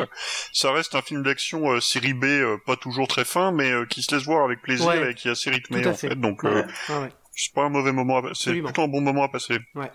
Mais après, en 86, euh, Chuck Norris est arrivé dans Delta Force, un film. de- pourquoi vous rigolez déjà? Euh, C'est bizarre. Dès qu'on dit le titre d'un film de Chuck Norris, vous riez comme si il faisait des mauvais films. Euh... euh, Bon, peut-être un ou deux, mais bon, voilà. globalement. On va essayer de juger l'ensemble de la carrière. Ah bah, il mérite un Oscar. Hein. Vous savez quoi la, la première partie de ce film-là, je l'aime bien. La première partie, donc euh, la prise d'otage, euh, je la trouve très cool. Ouais, Euh, ouais. C'est il- les, les deux acteurs qui jouent les, les preneurs d'otages sont pas mauvais du tout. Euh, surtout un. Mm. Donc on voit que il est, je, je sais plus son nom. à Robert. Foster Euh, oh, ouais, voilà. Mais j'ai, non, c'est l'autre en fait, je crois. Donc euh, j'ai perdu mes notes et ça m'énerve. Euh, c'est celui que, ben, qui, qui rend la poupée à la petite fille, quoi. Oui, Donc, euh, ouais, ouais, tout à fait. euh, donc on voit que le mec, il est, et il veut faire ça pour euh, sauver son pays parce que les Américains ils ont tué des gens, mais quand il voit une petite fille dans l'avion, on voit qu'il est touché. Enfin, j'aimais encore bien. Euh, qui n'a pas encore fait un pitch de film? Euh, Bah non, je crois que vous avez fait euh, tous. Non, toi Jazz? Ah non, toi on s'en fout. Euh, non, vas-y Jazz. Oh, le pauvre stagiaire. Il va se casser, attention. Mais il a rasé sa barbe, donc je ne reconnais pas. Moi, je, je vous vois là et, euh, et je me dis, mais c'est qui ce mec qui est avec nous depuis tout à l'heure et qui, et qui nous parle de film et euh, Mais qu'est-ce que là, En quoi tout cas, il s'y connaît bien, hein, le petit jeune. hein. Ouais, Non, bah mais- oui, bien sûr. Fais gaffe, fais gaffe à toi. Parce que je mets les pieds où je veux. Et c'est souvent dans la gueule. Ah, elle est pas mal, elle est bien placée. Elle est Elle très bien, placée. Elle est très tu sais on que regarde. là, on va faire un film avec des terroristes et tu sais que Chuck Norris a tué tellement de terroristes que l'ennemi public numéro un, c'est un petit Thaïlandais qui a téléchargé les choristes. Allez, vas-y. Alors attention. Le, le synopsis. Je vais faire un synopsis. euh, le contraire de Greg. C'est-à-dire, tu vas faire vite? Oui. et, et- et tu vas pas Vous dire la êtes fin. vraiment Et des je, vais, enfoirés. je- et je vais pas dire la fin. Je vais faire vite et propre, euh, sans dire la fin. euh. Et je ne parlerai pas de la musique. Très bien. Alors, c'est parti. t'as vu comment personne T'as vu, le gars, il vient à peine d'arriver, il est encore stagiaire non rémunéré, Ouais, et il et- se permet déjà Il prend la de te hein. casser alors que t'es un des deux piliers de, Mais c'est incroyable, il prend la confiance de ouf. Il prend la T'imagines confiance. le manque de charisme que tu as, Greg? C'est un manque de il est- respect. Il est temps, il est temps que tu, tu, tu, tu prennes sur toi, Greg. C'est vrai. Et tu dis, je suis Greg, je m'impose, je suis euh, le mec de qu'est-ce qui devient? Absolument. Jazz, on t'écoute. Euh, Jazz, n'oublie pas qu'après cinq émissions, on, vu que t'es stagiaire non rémunéré, on va faire une réunion et que tu- Greg a son vote. Absolument. Euh, Vas-y, on t'écoute, mon ami. Alors c'est parti. Une équipe de la Delta Force est envoyée pour sauver le passager, les passagers d'un vol détourné par des terroristes libanais. Voilà. C'était euh, le synopsis de Delta Force. T'as vu, Greg Moi, T'as je vois rien à- que je te demande. Putain, Là, tu et viens- non tu mais viens de me prendre, sérieux, prendre une de mes voix, Jazz. c'est- sérieux, sérieux, ju- ju- juste, je voudrais dire un mot sur ce synopsis absolument dégueulasse et très court sur un film qui dure quand même deux heures où je me suis fait chier du début jusqu'à la fin. Tu me résumes un film où Lee Marvin ne sert absolument à rien et dans lequel tu, dans lequel Chuck Norris, la seule chose qu'il fait, c'est conduire une mobilette et buter un mec à la fin.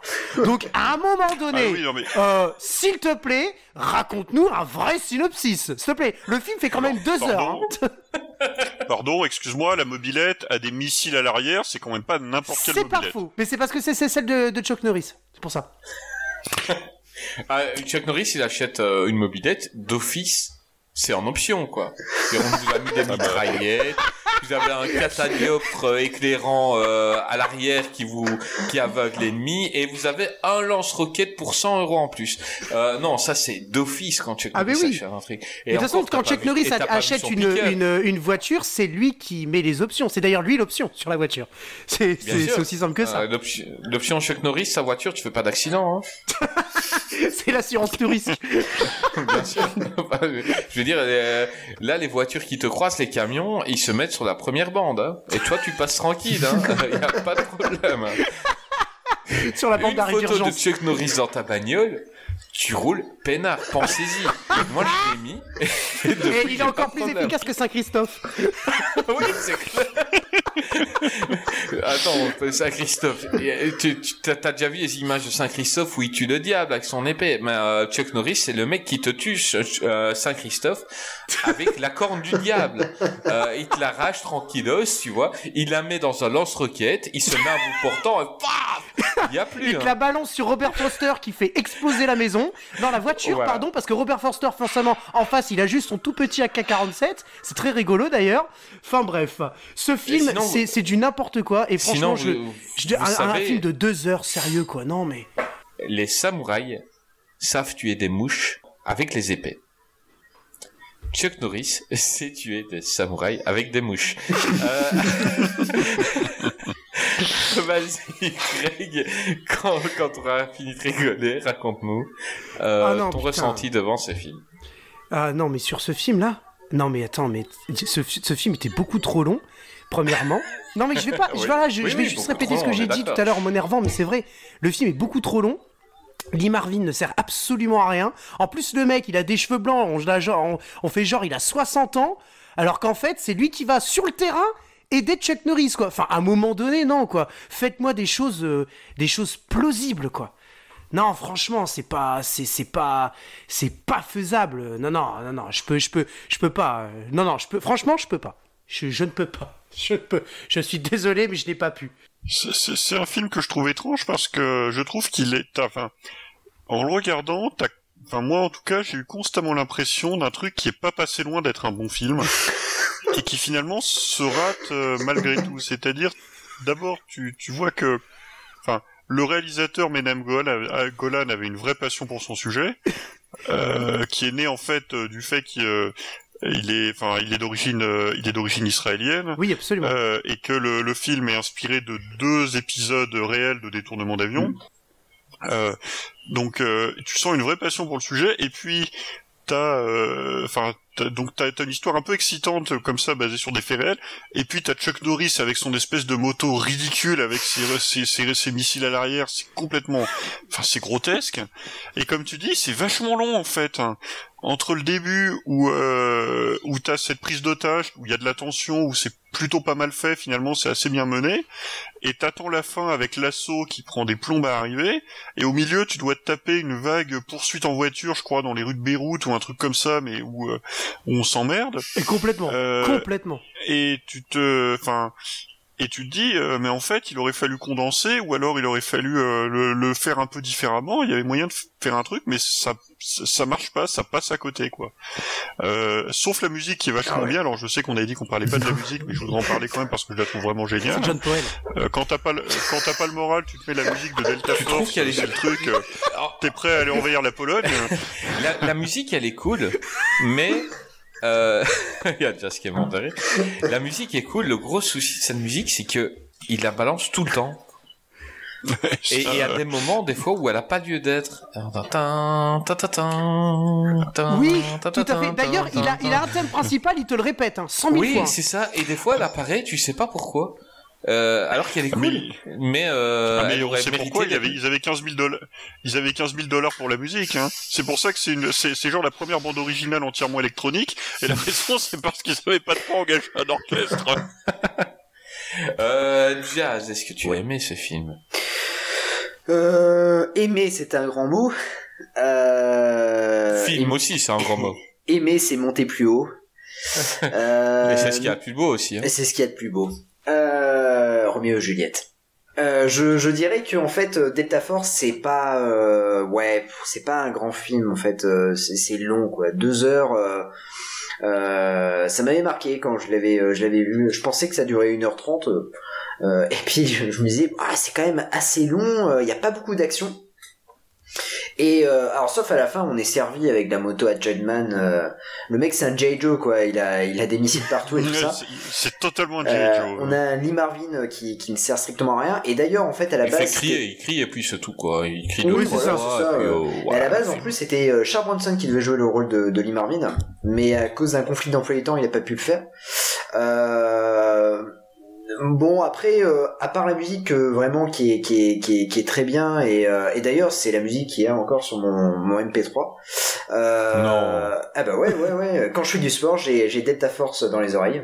Ah, c'est Sérieux? Ah ouais ouais, j'ai j'ai la classe, 4 et hein. j'ai Delta Force. Donc Ah, euh, ah ouais ouais, ouais. et, euh, Euh, et Greg, il a, Greg a la BODT Tubize et c'est ce qui explique son corps. Vas-y, euh, continue. ah non moi j'aurais dit plutôt Nash. J'allais la sortir. I love John Powell. Je l'embrasse. Euh, non, non, mais euh, Greg, euh, je crois que même si on fait 25 saisons de, de qu'est-ce qui devient, euh, ton amour pour Plutonnage re- ressortira. Ah mais moi fois. je l'écoute tous les matins dans la voiture les garçons au caviar. Je vous jure, I love John Powell, vive Pluto Nash et j'adore. Voilà, je l'embrasse. Plutôt. Non, Regarde, mais- regarde, regarde la tête du mec de Nanarland ici. Mais pourquoi je suis tombé? Il y a un mec qui aime bien Ouais, Plutonnage. Il oh là là, on est mal là. Non mais voilà, à, à part les euh, comment dire les méchants qui sont vraiment cool, euh, j'ai adoré Robert Foster qui est méconnaissable d'ailleurs. dans- Ouais, dans le film. Mais euh, voilà, c'est c'est des méchants très très méchants. Euh, et puis Chuck Norris est très très gentil. Euh, il balance quelques punchlines qui sont assez sympas, comme T'as le bonjour d'Albert, qui est qui est bon, sympa. Euh, mais euh, mais au-delà de ça, euh, ça reste un film. ouais. en fait, j'ai l'impression que Mehmet Golan savait pas trop quoi en faire. Il s'est dit, il voulait faire son son grand film avec un budget très limité. Et c'est d'ailleurs très étrange parce que il va produire le film pour 9 millions de dollars. Et pour le 2, en revanche, là il a mis le paquet à presque 20 millions de dollars. Et euh, bon, c'est là que tu te dis, bon, Alors bah, que le 2, il est passé, mais inaperçu. Enfin, je veux dire, Ah oui, oui, Delta le- Force le- Ah, 2. Delta Force 2 et puis il fait cheap. ah hein. oui, oui. euh, Ouais, c'est ça, quoi. C'est vraiment un Il fait film beaucoup qui plus cheap que le premier, Clairement. paradoxalement. ah ouais, Ouais, ouais. par contre, moi je trouve que l'histoire est un petit peu mieux exploitée dans le, dans le 2 que dans le 1, parce que le 1, franchement, non seulement je l'ai trouvé long, et puis en plus, à un moment donné, tu dis, bon, il va se finir ou il va pas, il va pas se finir le film. Alors que le 2, il était mieux, euh, tu voyais qu'à un moment donné, il y avait une fin dans le 2. Tu la sentais venir. Puis alors dans le 2, ils ont quand même Billy Drago, qui est juste énorme dans le rôle du, du cartel colombien, le baron de la drogue. C'est pour ça que moi, personnellement, je, j'ai, j'ai, enfin, j'ai, j'ai- je me suis plus amusé à regarder le 2 que le 1. Le 1, franchement, j'ai trouvé long. Et à un moment donné, je me suis fait chier, très clairement. Très très clairement. Par rapport au 2, où là, euh, ouais, le 2, moi, j'ai, j'ai plus accroché parce que j'ai vu une suite. euh, même s'il est plus cheap, effectivement, j'ai vu une suite, si tu veux, de, de. Je me disais, tiens, un moment, ça va être la fin. Voilà, Hum. Ouais, t'as coupé Jazz, euh, qui était bien parti. Euh, absolument. Non, Vas-y, mais, continue euh, Jazz. Euh, non, non, euh, mais, euh, y a pas de souci, refais des vannes sur lui. C'est pas grave. Non, c'est Greg, il est comme ça, on lui en veut Il y a, pas. y a pas de souci. euh, je ne commanderai pas euh, chez Momox ce, ce film. Là- Moi, c'est déjà fait. non, non, mais euh, au- au-delà de ça, voilà, ça reste un film culte pour la musique parce que c'est euh, euh, le dernier succès de Chuck Norris au cinéma Et le dernier film de Lee Marvin. et le dernier film de Lee Oui, Marvin. absolument. C'est un peu triste quand même de se dire que c'est le dernier film de Lee Marvin. Il a terminé Ouais, avec parce que Force, quand franchement, même il est pas exceptionnel. hein. Ouais, ouais, carrément. Non. carrément. Mais euh, Bah, on non, avait mais parlé de David Carradine qui avait terminé avec euh, truc de.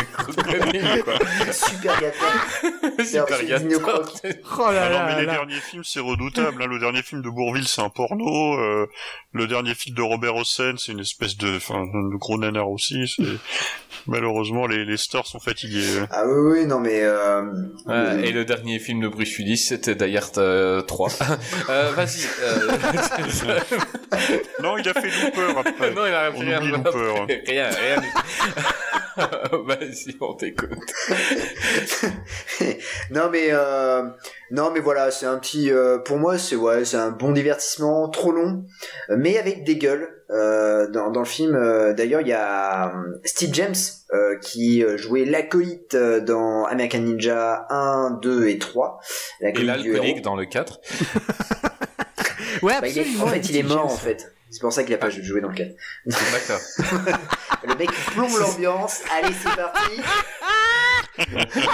allez Delta Force Donc, du tu coup viens de perdre la voix que t'avais gagnée tout à l'heure. Ouais, Euh. Vas-y, continue. Exactement. Non, non, euh, non, non, mais euh, voilà, euh, c'est un film, euh, c'est un film culte, mais euh, c'est, euh, c'est quand même un bon gros nanar et euh, super, euh, comment dire, patriotique et euh, et euh, Madine Reagan. euh, et encore, je sais pas, Madine Reagan. Je pense que c'est plutôt un film Madine Bush, euh, Bush euh, père.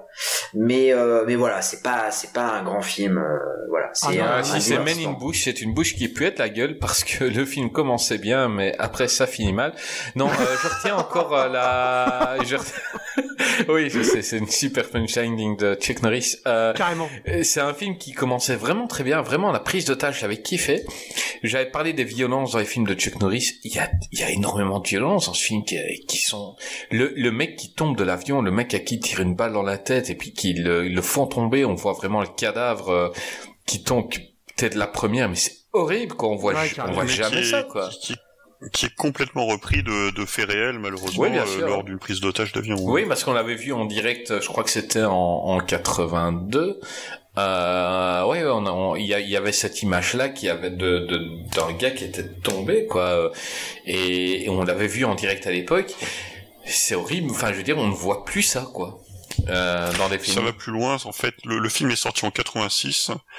Euh, le détournement d'avion euh, et l'événement, enfin, et dont l'incident avec ce, ce, ce passager exécuté et jeté hors de l'avion, c'était en 85. Ah bien sûr, que- bah, je me rappelle enfant d'avoir vu ça quoi. Donc on, on voyait en direct la prise d'otage, puis à un moment on voit les gens parler, puis on voit un, un corps tomber quoi comme ça. Euh, et ouais c'est assez fou quoi. Euh, Mais c'est assez fou aussi le niveau d'exploitation. bien sûr, mais toi en tant une- que spécialiste du nanar, je pense que ça ça peut en mettre un. Euh, Parle-nous-en un petit peu. Ben euh, ça peut l'être. En fait, enfin comme je disais, c'est enfin le, premier Delta Force, c'est un film sur lequel je je suis un peu mitigé. D'abord parce que je trouve qu'effectivement on s'ennuie un peu devant, Euh, et ensuite euh, je suis un peu gêné. Enfin il y y a des moments très drôles et très ridicules, notamment quand euh, l'action commence en fait dans les dans le les derniers peut-être euh, 30 ou 40 minutes, euh, et quand Chuck Norris sort sa moto. Euh, mais en revanche, euh, le reste du temps, on s'ennuie et euh, enfin le, le, le côté exploitation forcenée d'une tragédie réelle est un peu, euh, enfin je trouve un peu dérangeante en fait, hein. Euh, plus que plus que drôle dans ce cas euh, dans ce cas précis. Ouais, mais à partir du moment où le réal est israélien et qu'il a voulu montrer euh, des choses qui n'ont touché, euh, peut-être que donc c'est pas comme si on avait pris ça euh, gratuitement, peut-être. Enfin, Ouais, moins d'un an après, enfin les cadavres sont encore chauds quoi. ouais, c'est- pas faux. Enfin tu vois non mais c'est pour moi c'est enfin je, je je doute pas que Menem Golan avait une forme de sincérité en fait en faisant ça. Je sais que c'était des sujets à l'époque qui le qui le touchaient énormément. Maintenant bon euh, pour autant ça veut pas dire que c'est très digne quand Ouais, même comme euh, comme façon de faire et de rendre. Enfin j'ai du mal à voir ça comme un hommage sincère aux victimes. Et c'est ça qui me dérangeait un petit peu un- tout à l'heure avec la BO dont on parlait. Donc euh, on voit le cadavre tomber, puis on voit l'équipe Ouais. Delta Force on entend la musique, quoi. Ouais, mais il y en a. Enfin, le problème, c'est qu'il avait qu'un seul morceau. Voilà. quoi, Et là, je me dis, mais ça ne, on vient de voir un, un cadavre tomber, se prendre la tête la première sur le tarmac de l'aéroport, et deux secondes après, Tan, ta, ta, tan, tan, ta, ta, tan, ta. Et je dis, non, les gars, là, vous avez C'est justement la quoi. grosse différence entre ce film-là et Portée disparue, où la BO est très bien collée. Euh, à chaque fois, c'est bien monté. Dans Delta Force, c'est une catastrophe. Il te répète le titre, le pardon, le main theme, le thème principal, euh, beaucoup beaucoup de fois. Et des fois, c'est placé, mais on l'attend pas du tout. C'est dom- Mais c'est un thème dommage. héroïque. C'est un thème héroïque, c'est-à-dire que on avait parlé d'Eddie Murphy et euh, le thème sur l'enfant sacré du Tibet collait à toutes les scènes en fait. Exactement. Tout Donc c'est vrai qu'on te le balançait tout le temps, mais il collait tout le temps. Ce qui Euh, n'est pas le cas là, justement. Exactement. Là, il y a des fois où il est mis et tu te dis mais euh, pourquoi? Donc euh, c'est comme si on dans un Stallone on te, on te tapait le thème de Rocky euh, dans un moment dra- euh, dramatique. Ça colle pas Mhm. quoi. Euh, ça ils ont fait une grosse erreur là-dessus. Ah, N'est-ce pas. Jason? Oui. Ah oui, non, mais carrément. Carrément. Euh, c'est euh, à la fois la, la musique est, est cool parce qu'elle est entraînante, mais euh, en même temps, euh, bah, elle est mise à, à toutes les sauces. Ouais, c'est ça le problème, quoi. Et, Et, à un moment donné, on n'en peut plus. On n'en peut plus de Ah, l'écouter. À la fin, quand Moi, t'as vu deux heures du film, marre. tu sais bon, quoi. Ça, et, je, et je la kiffe la musique, hein, mais à la fin, Ah oui, mais en fait, elle est bien. Le cul, quoi.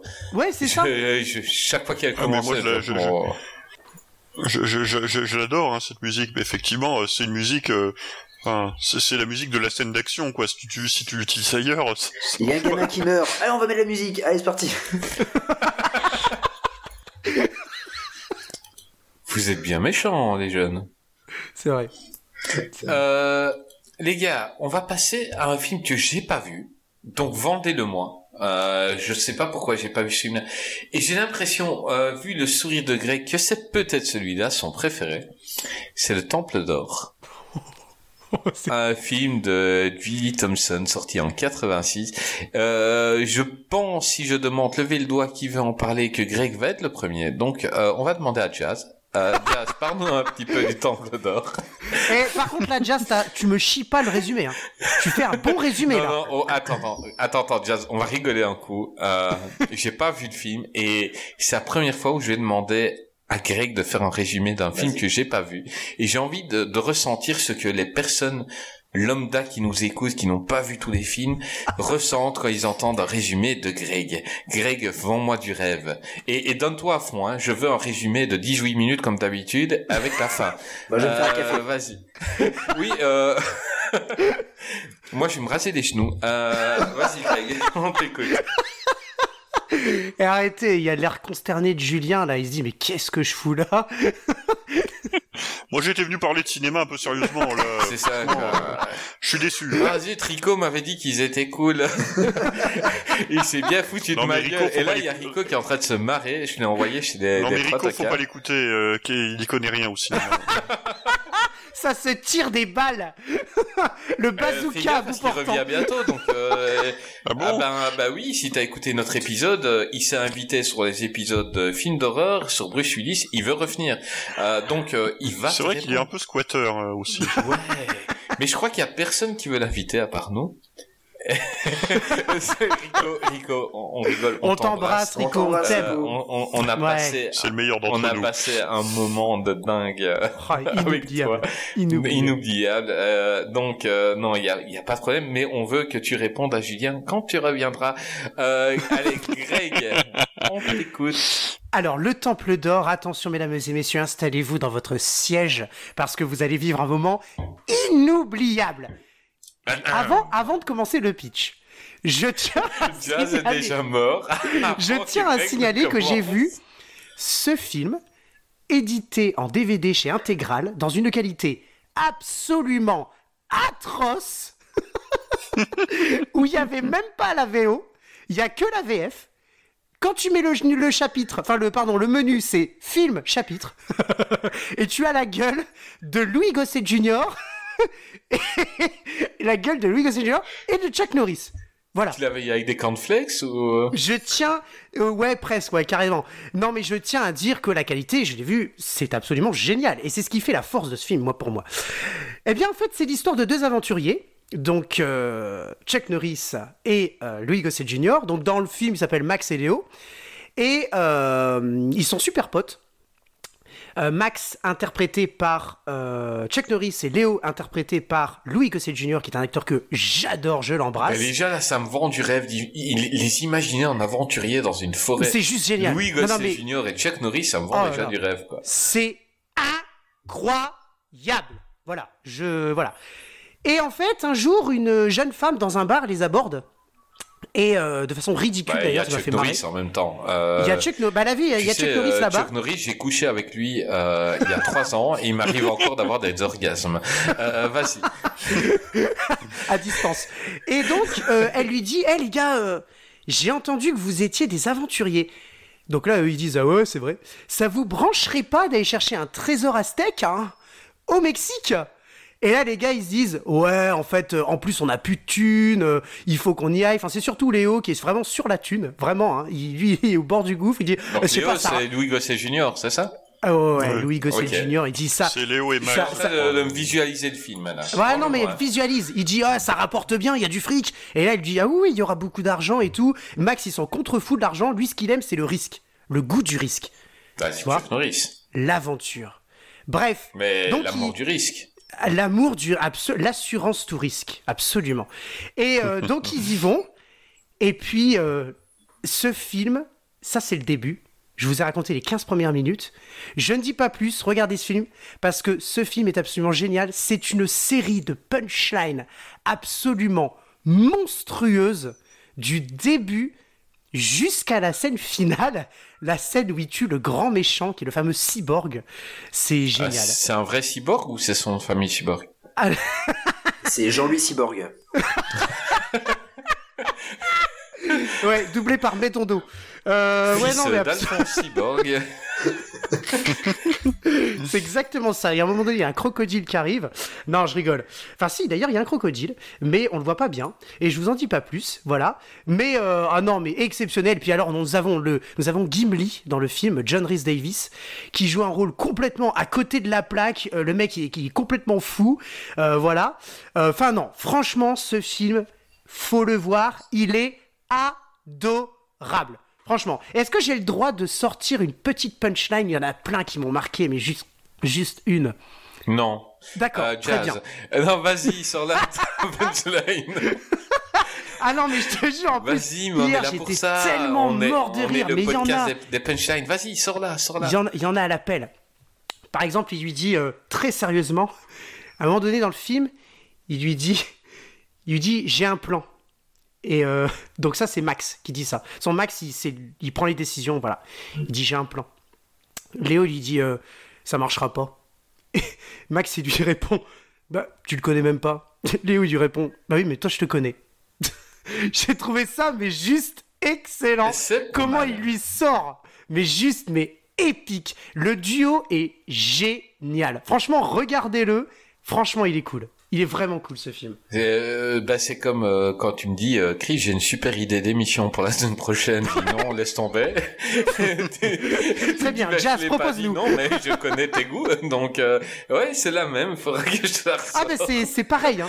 C'est c'est ça. Ah non mais Max et Léo ils sont ils sont excellents dans le Temple d'or. Et j'adore Louis, Louis Gosset Jr. Et il y a un film qui est totalement méconnu. Si un de vous trois l'a vu, euh, je lui roule une pelle quand je le vois.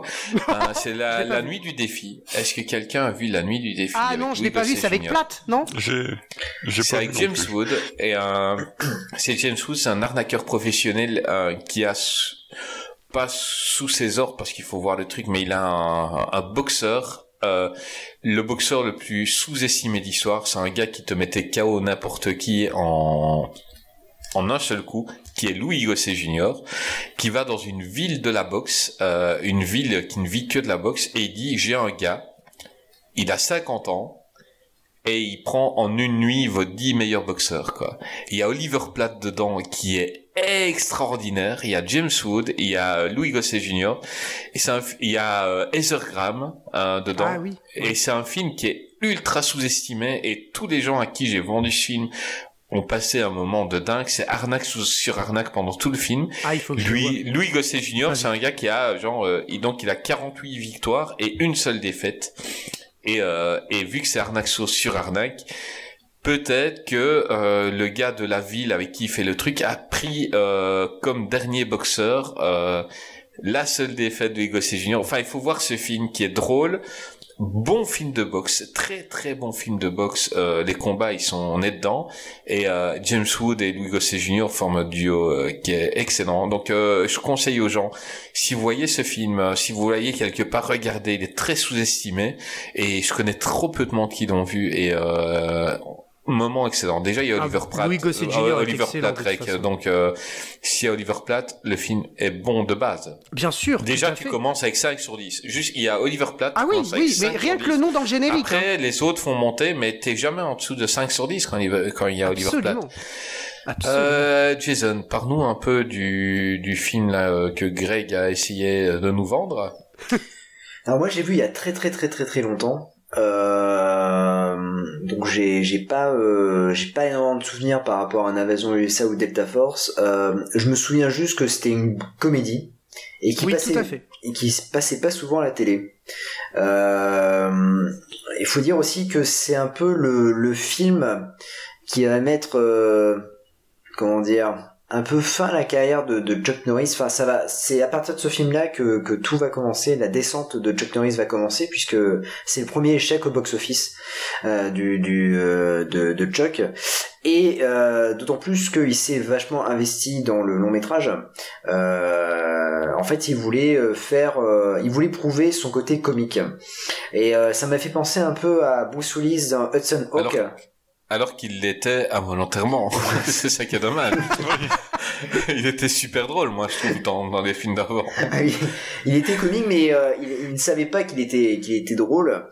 Euh, donc voilà, il a vraiment, euh, il a voulu vraiment faire euh, ce film-là. Il s'est investi et ça m'a fait penser du coup à Bruce Willis dans Hudson Hawk, puisque Bruce Willis s'était ouais. euh, investi. Le film a Ouais. été un, un échec et à partir de Hudson Hawk, en fait, il y a un avant et après Hudson Hawk. Il y a euh, le Bruce Willis qui s'investit dans ses films et après Hudson Hawk c'est le Bruce Willis qui en a rien à foutre en fait d'Hollywood.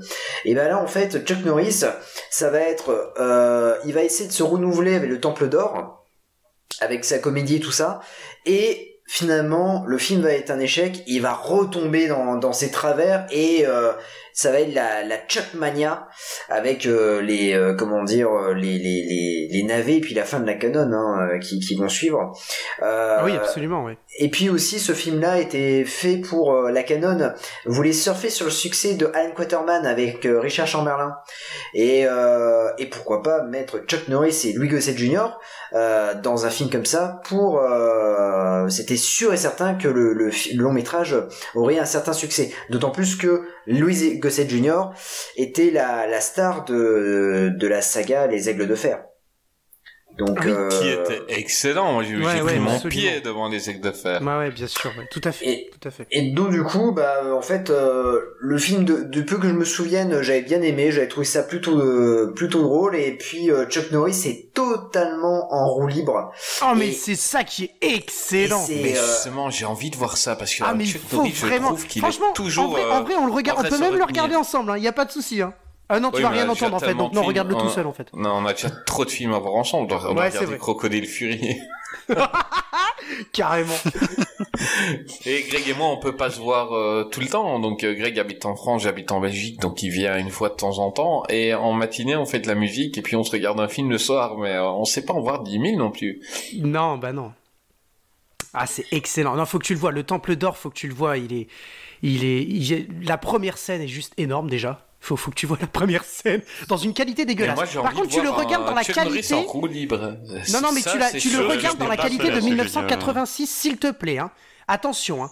avec la première scène d'introduction sur le sable, avec un sable absolument atroce, parce que la, la- la qualité est vraiment, vraiment nulle. Faut que tu le regardes dans- en 1986. Hein. Tu le regardes pas avec une remasterisation, euh, je sais pas trop quoi. hein. Non, non, non. Ah, y a, il y a quelqu'un qui a fait la remasterisation de ça? Je ne sais pas, mais euh, en vrai, ce serait pas inintéressant. Le film est tellement génial. Moi, j'attends, un- j'attends un Chuck Norris euh, remasterisé de ça. Ça peut, être- ça peut avoir de la gueule. il est disponible sur Rakuten à 0,90 centimes. Chez Momox, c'est chez Momox. Et Momo... on lui fait sa pub en vrai. Oui, pour les auditeurs qui ne savent pas, donc Greg a acheté un DVD à Momox euh, la semaine passée, ce qui a valu le plus long fou rire de toute l'histoire de tous les podcasts de tous Je les temps, pense. Ouais. euh, qui a duré 10 minutes. Et, euh, Eh, je me et blais hein, quand même hein, pendant ce mais je te jure, euh, envoie-lui un, envoie-lui un message à Momox euh, et tu lui dis, mec, écoute, euh, qu'est-ce qu'il vient parce que t'es une star, mec. Envoie-lui. Ouais, finalement, le Temple d'Or à 90 centimes, tu vas payer plus cher les frais de port que le, que le film lui-même, mais bon. Non, non, mais ça va être notre fan de coach en fait. Ah non, non, non, chez, chez Momox, il n'y a pas de frais de port. Donc achetez-le. Non, non, il n'y a pas de frais de port. Il n'y a pas de frais de port chez Momox. Allez-y, hein, foncez. Allez-y, franchement. Par contre, il faut bien que ça soit marqué très bon état ou bon état parce qu'il y a des traces d'utilisation. Mais allez-y, hein, franchement. Il n'y a pas de frais de port. N'achète jamais un porno où il est marqué trace d'utilisation. euh, Julien, euh, ton avis sur ces films? Euh, alors, je, je serais un peu plus mesuré. Je pense que c'est plutôt un bon film et sans doute effectivement un des meilleurs de Norris. C'est assez agréable à regarder. Maintenant, euh, d'abord, c'est quand même une ressucée de Eh, à la poursuite du diamant vert euh, de façon assez transparente. Et l'autre truc qui est assez transparent, c'est que c'est un film qui est assez fauché euh, et que parfois euh, ça le handicape vraiment. Enfin, je veux dire comment avoir un budget euh, serré, c'est pas forcément un, un mal pour un film. Enfin, on, on juge pas les films sur leur budget, mais là, ça se sent. Euh, vous avez euh, toute une scène finale dans le fameux Temple d'Or. C'est trois pièces et un unique euh, cultiste euh, qui, qui essaie de qui essaie d'arrêter Chuck et Lou Gossett. euh, enfin, c'est pas c'est c'est pas le Temple maudit d'Indiana Jones, quoi. Euh, faut être clair là-dessus. Donc, euh, effectivement, c'est t'as quand même Bon, c'est c'est assez, c'est de la comédie. Chuck Norris euh, euh, est pas trop mal là-dedans, mais je pense qu'il est meilleur en VF qu'en VO d'ailleurs euh, là-dessus, parce que en VO euh, les répliques tombent. peu- Je l'ai vu en, V- en fait pour préparer l'émission, je l'ai vu, mais en VO, euh, les répliques, certaines répliques tombaient quand même un peu à plat. Euh, mais euh, il y a assez de moments rigolos pour qu'on s'amuse. Ah oui, carrément. Euh, non, non. Enfin, c'est c'est plutôt, enfin, de tous les films qu'on a évoqués jusqu'ici, c'est sans doute le meilleur de Eh, le meilleur de et, Chuck et on Norris. dit que c'est le meilleur alors qu'en fait ça a été le, que- un échec. Hein. Donc euh, c'est pour ça que... Bah, ça ça veut rien dire, hein. Ça veut rien dire. Le meilleur Non, non, mais bien sûr, mais avec les, avec les yeux d'aujourd'hui, ça veut quand même dire quelque chose parce que les autres ont très mal vieilli, alors que celui-là c'est une très bonne comédie, je trouve. C'est sympa à Ah, regarder. quoi. complètement. euh, clairement, de tous ceux dont on a parlé, euh, les autres ont beaucoup mieux marché au box-office, mais celui-là est meilleur et a beaucoup mieux vieilli. Oui.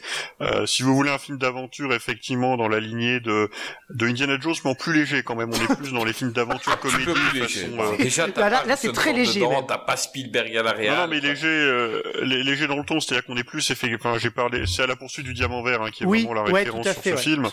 Euh, en fait, je lisais, mais, enfin, il expliquait qu'en gros, le film, euh, la production a été mise en chantier une semaine après qu'on ait vu le, le box-office de la poursuite du diamant Ah oui, vert. d'accord, quoi.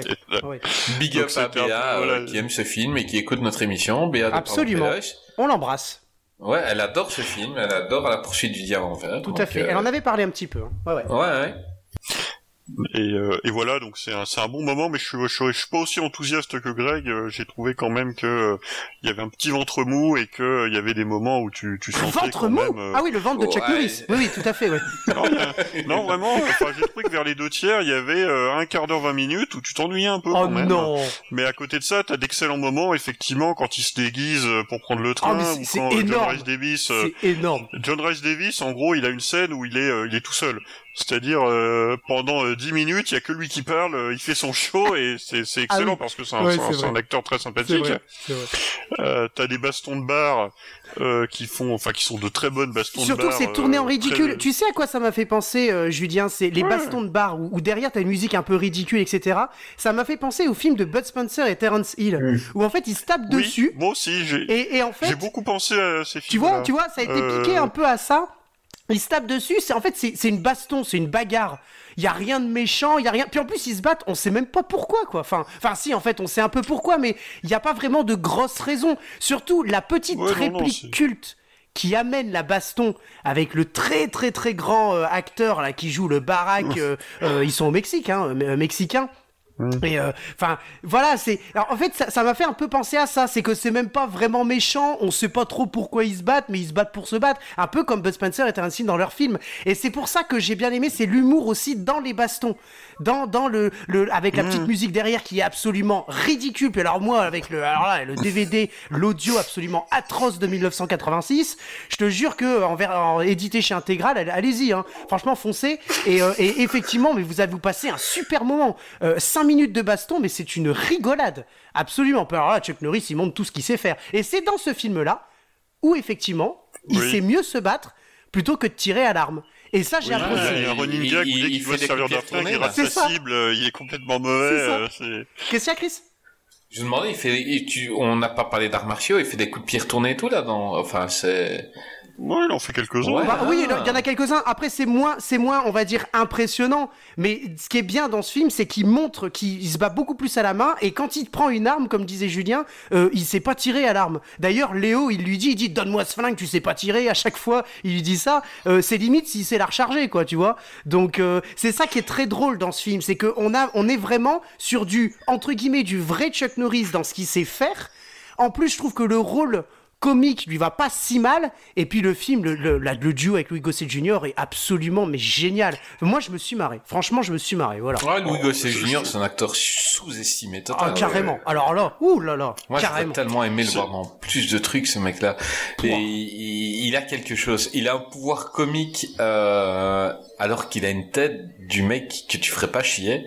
Il a un pouvoir comique extrême. Il est, il est cool et il joue très très bien. Euh, Il joue tous les rôles que j'ai vus de lui. En général, il se donnait un fond. et, et puis le, le, le comédien qui le double, hein, Robert Liensol, alors pour ceux qui savent pas qui c'est, c'est celui qui double le capitaine dans le flic de Beverly Hills, celui qui gueule toujours sur Axel, qui dit Axel, t'es vraiment qu'un trou du cul. À chaque fois, il dit ça, et c'est Robert Liensol qui lui dit, euh, qui, qui le double dans ce film-là, euh, dans le, le Temple d'Or. Ça lui va, mais super bien. Et euh, non, ils, ils sont, ils- il est excellent dans ce film, euh, Louis Gossett Jr. Et le, la- la- le duo est- et fonctionne très très bien, très très bien. Ah, En fait, on disait tout à l'heure à quel point Chuck Norris en général est un est un mauvais acteur. Et ce que je pense que dans ce film-là, ce qui se passe, c'est pas tellement qu'il est meilleur acteur, c'est qu'il est bien dirigé Ah, oui, tout à fait. et que euh, et que avec ses partenaires, euh, du coup, euh, l'alchimie marche. Il est bien encadré, ouais, et, carrément.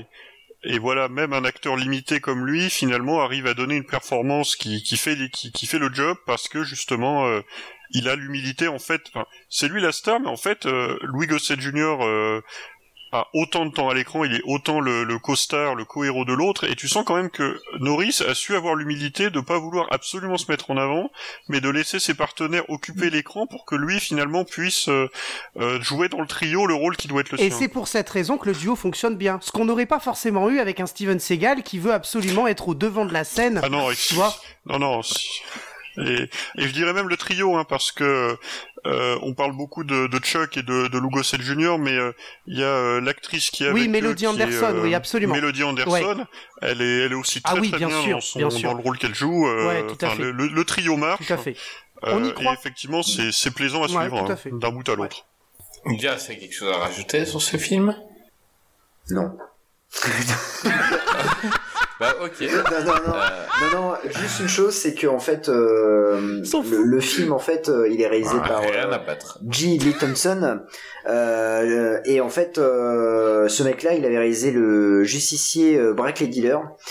Ouais. Hmm. Et, euh, Hmm. et du coup, en fait, euh, on reconnaît un peu la, la patte de, du réal, hein, qui est pas très bon. Euh, il faut, faut l'avouer, faut l'admettre. Et euh, c'est ça qui, euh, qui pêche aussi un peu, peu dans le film, c'est la, la mise en scène. Et ah je oui, pense ouais, que carrément. et je pense que là, par contre, on a- le film en fait a, a comment dire, a quelques euh, il aurait pu devenir un, un film vraiment culte, il aurait pu vraiment fonctionner, mais euh, malheureusement, euh, quand t'as un budget qui est, euh, qui est catastrophique, euh, t'as un réalisateur qui est en roue libre, c'est très compliqué après de, de... et bon t'as Chuck Norris les gens n'ont pas l'habitude de le voir euh, euh, faire des blagues et tout ça. C'est très très compliqué après de, de, de vendre le, long métrage. Cependant le film a été le plus gros succès de la Canon euh, le, au moment de sa sortie. Donc la Canon était très contente de la de la prouesse mais malheureusement voilà ça a été un échec total euh, pour pour euh, au box office US et du coup même par rapport à la carrière de Chuck Norris c'est un des premiers films à passer sous la barre des 10 millions ah oui d'accord et justement dans dans, dans, ça dans le, tu dis dans le, le comique Mm. Je pense que quand tu dis qu'il y a un réalisateur et même une mise en scène, en fait, on a quasiment toutes les, les, comiques. On a le comique de dialogue, donc de, de parole. Mm. On a le comique de geste, mais on n'a pas le comique des fois de situation les trois, les fameux trois comiques qu'on a dans les comédies, on en parlait la dernière fois avec Eddie Murphy. On a par exemple dans Un prince à New York, c'est plus un, un, comique de situation, de geste, euh, euh, même de, de, de, mise en scène finalement. Hein. On l'avait vu avec un fauteuil pour deux. Dans ce film-là, je pense que c'est ça qui manque. Il manque un comique de, de situation, un comique de mise en scène, mm. et à partir de là, là oui, effectivement, tu aurais eu, un, je pense, un film culte parce que pour moi, très clairement, c'est l'un des meilleurs films euh, avec euh, avec Chuck Norris, qui n'est pas non plus exceptionnel. Hein, je le mets pas non plus sur un, un voilà un piédestal, mais euh, je pense que c'est ce qui manque pour avoir un film culte et un film dont tout le monde se souvient. Parce qu'aujourd'hui, le Temple d'Or, il n'y a pas beaucoup beaucoup beaucoup de gens qui l'ont peut-être vu et surtout qui s'en souviennent, même dans ceux qui l'ont vu. Et quand tu disais que c'était décevant au box-office, je pense que c'est lié aussi au fait qu'on s'en souvienne peu. En vidéo, il a, je pense, beaucoup moins bien marché que les euh, portées disparues, Invasion USA et Delta Force. Euh, ce qui à la fois a déçu la canon et ce qui fait qu'aujourd'hui, ben, on le connaît moins parce que ça a moins, c'est, ça a moins été le film d'enfance euh, qui passe dans le magnétoscope. Ben, c'est bien simple. Si je l'ai pas vu, c'est pas par fainéantie, c'est juste que je l'ai pas trouvé que ce soit par les moyens légaux ou illégaux. Euh, Absolument. Euh, je trouve pas ce film-là, quoi. C'est euh, C'est un film qui est vraiment, euh, bah, qui a presque disparu. Euh, J'ai eu beaucoup de chance de le tomber dessus en, ouais, DVD. Greg, il a acheté des, des cornflakes, il a eu de la version juste le film, sans, sans bonus et sans VO. Chez Intégral. mais voilà, moi j'ai pas trouvé ce film-là, quoi. C'est vrai qu'il n'a pas été édité beaucoup Greg de fois. m'a proposé hein. une liste et euh, je n'ai pas trouvé. Enfin, distribué. Ouais, non, mais bien sûr, bien sûr. Euh, il y a un film où, euh, où Chuck a été bien dirigé. Il a, il a trois minutes dans le film. C'est dans Expendable 2. oui, il est parfait. Il est génial. Il est génial, quoi. Donc, dans Expendable 2, donc c'est l'équipe de Stallone se fait entourer par euh, par, des centaines d'ennemis avec des chars avec euh, ah, on se dit c'est impossible de s'en sortir. À un moment on voit tous les ennemis se faire tuer on voit tous les chars exploser eux ils disent ils sont où? Qui nous a aidés? Euh, c'est une armée. Et on voit Chuck Norris s'amener tout seul avec une petite mitraillette. C'est épique avec une petite musique de, de western quoi derrière. Ah bah oui ça c'est en euh, référence à, Walker euh, c'est excellent. Et euh, bon, il, il, lance une Chuck Norris fac d'office, quoi. je croyais que t'étais mort. Ouais, ça c'est tout le monde. Eh, tu, on m'a dit que tu t'étais fait mort par un cobra. Oui, mais après cinq jours d'atroce souffrance, euh, cette pauvre bête est morte. euh, il est mais là aussi, tu... mais là aussi, tu vois, je pense que la scène, ce qui le vend plus que Chuck, c'est les autres acteurs autour de lui. Bien sûr, ah ouais, c'est clair. C'est-à-dire que lui, lui, il est là, effectivement, il joue le rôle, il joue le rôle bien. En revanche, les autres autour, qui le traitent à la fois comme étant une légende, et en fait, qui ont un peu peur de lui aussi, euh, parce que c'est pas le mec, c'est un tueur, quoi. Euh, bah, fait le fait que ça marche aussi. Même Stallone quand le vend en, disant, tu veux pas rejoindre notre équipe, notre équipe, non, je travaille seul, quoi. Donc le mec, il hmm. en a rien à battre de rejoindre Expendable, quoi. Oui. Et à la fin, il vient les aider quand même. Tu le revois un petit bout à la fin. Et il tire en souriant, il regarde, euh, ouais, les gars, je, tue des ennemis, je vous souris, je vous fais un clin d'œil, quoi. Excellent, quoi. non, non, moi j'avais surkiffé, euh, j'avais surkiffé. Euh, ouais, bien sûr. Mais alors, là où absolument tout le monde entier du monde connaît Chuck Norris, c'est pour Walker Texas Ranger. Ah. Walker Texas Ranger qui est une série américaine en 203 épisodes. 203 épisodes où Chuck Norris met des tatanes en jeans moulants. Euh, qui, qui a commencé en 93 jusqu'en 2001. Les gars, je crois que on a, on a, on a tous passé des dimanches après-midi chez mamie devant euh, Walker Texas Ranger, quoi. Ah oui, devant le poulet frites, euh, devant la télé, on, regardait euh, Texas Ranger. Euh, C'était c'était un TF1, grand quoi. sur- ouais sur TF1. En plus c'était la grande époque où on avait Texas Ranger, on avait le Rebelle et on avait le- les dessous de Palm Beach quoi. C'était le fantastique dimanche quoi. Et après, on avait Monk. Ah oui après ouais bien plus tard on avait bon quoi. ouais.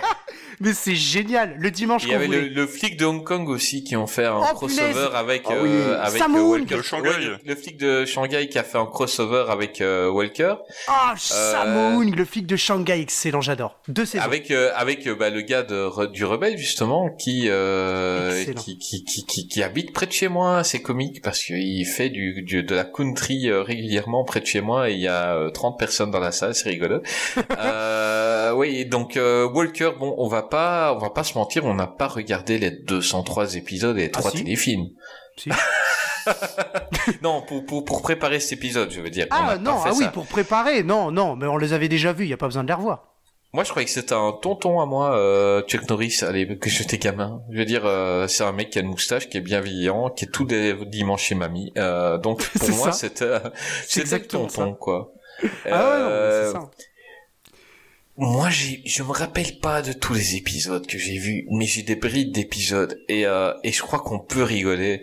Euh, Greg, tu te rappelles d'un épisode en particulier, par exemple, qui t'a fait rire? Alors moi je me rappelle surtout euh, d'une chose qui m'a marqué, c'est une chose qui pour moi est insupportable dans une série TV, euh, c'est qu'ils changent, ils ont changé la musique trois fois pour finalement donner la musique euh, que euh, qu'on connaît tous, hein, avec la où c'est d'ailleurs Chuck Norris qui chante. Euh, et la saison 1 et la saison 2, la saison 3, c'est pas, pas la même musique. Ranger. Ouais, ex- In the Eye of the Ranger. Et ça, c'est à partir de la saison 4.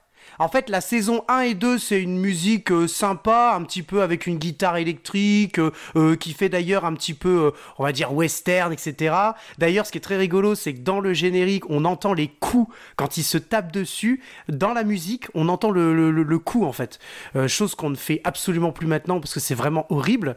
Et, dans la saison 3, la, la musique, elle est sympa, mais c'est pas non plus celle qu'on connaît. Mais par contre, à partir de la saison 4, wouh, c'est du feu de Dieu. Si je me rappelle d'un épisode, oui, je me rappelle très très bien de l'épisode pilote. Le tout premier épisode qui s'appelle euh, euh, euh, Texas Ranger, en fait.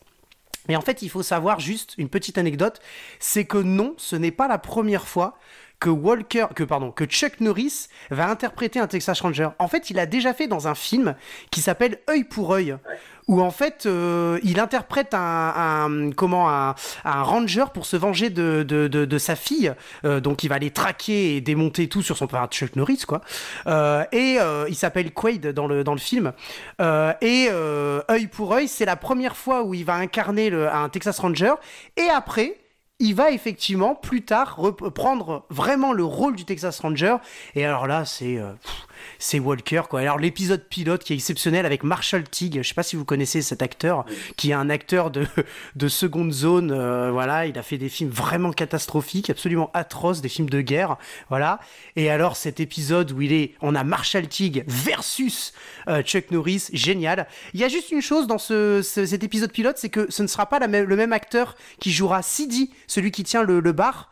Ça sera pas le même dans le- le- le- l'épisode pilote euh, que dans le, la, suite de la série. Par contre, on comprend dans l'épisode pilote pourquoi il a pris sa retraite. En fait, il a repris sa retraite et qu'il a ouvert un bar parce qu'il s'est fait tirer dessus lors d'une d'une euh, dans la jambe euh, lors d'un quand ils vont arriver pour essayer de sauver les sortir les otages d'un braquage de banque. En fait, ça c'est dans l'épisode pilote. Et donc après, on comprend que c'est le fameux CD euh, inter- interprété par euh, Noble Wing- euh, William euh, qui est juste génial avec sa petite moustache.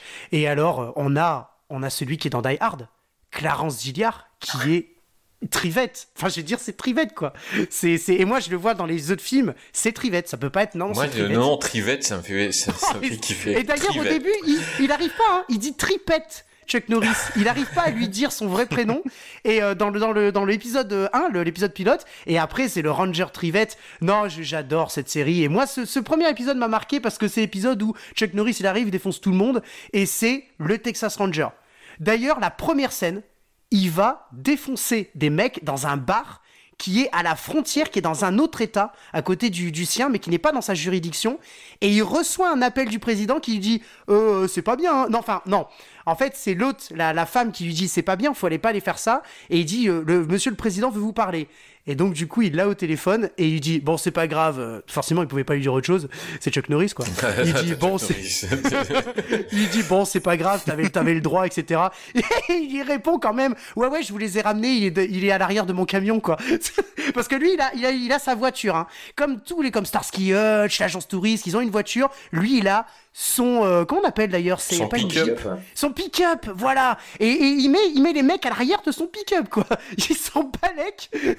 C'est Tu génial. sais que quand Chuck Norris se fait euh, flasher avec son pick-up à 180 sur l'autoroute, les flics lui envoient la photo dans un cadre et lui demandent un autographe. Euh, Jazz, est-ce que tu as, est-ce que tu as un épisode de Walker? Comme ça qui te revient Ah, euh, pff, ouais, il y en a plein euh, qui me reviennent. euh. moi, il y a juste une chose qui, qui m'avait marqué avec Walker Texas Ranger, euh, c'est que tout le monde l'appelle Walker, alors que euh, il s'appelle Cordell Walker.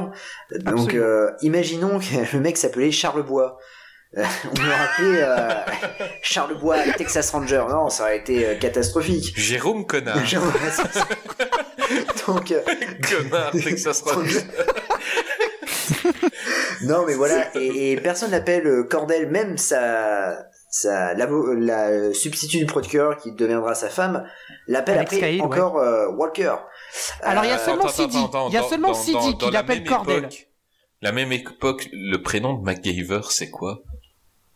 Charge. Ah oui, euh, oui, MacGyver, mais, ouais. Ah bah, mais je, personne je sais sait. pas. Donc les gens quand ils, ils disent Mac, Ouais, ouais. euh, hey Mac, euh, MacGyver, mais on n'a jamais su son prénom. Même si c'est pas Augustin.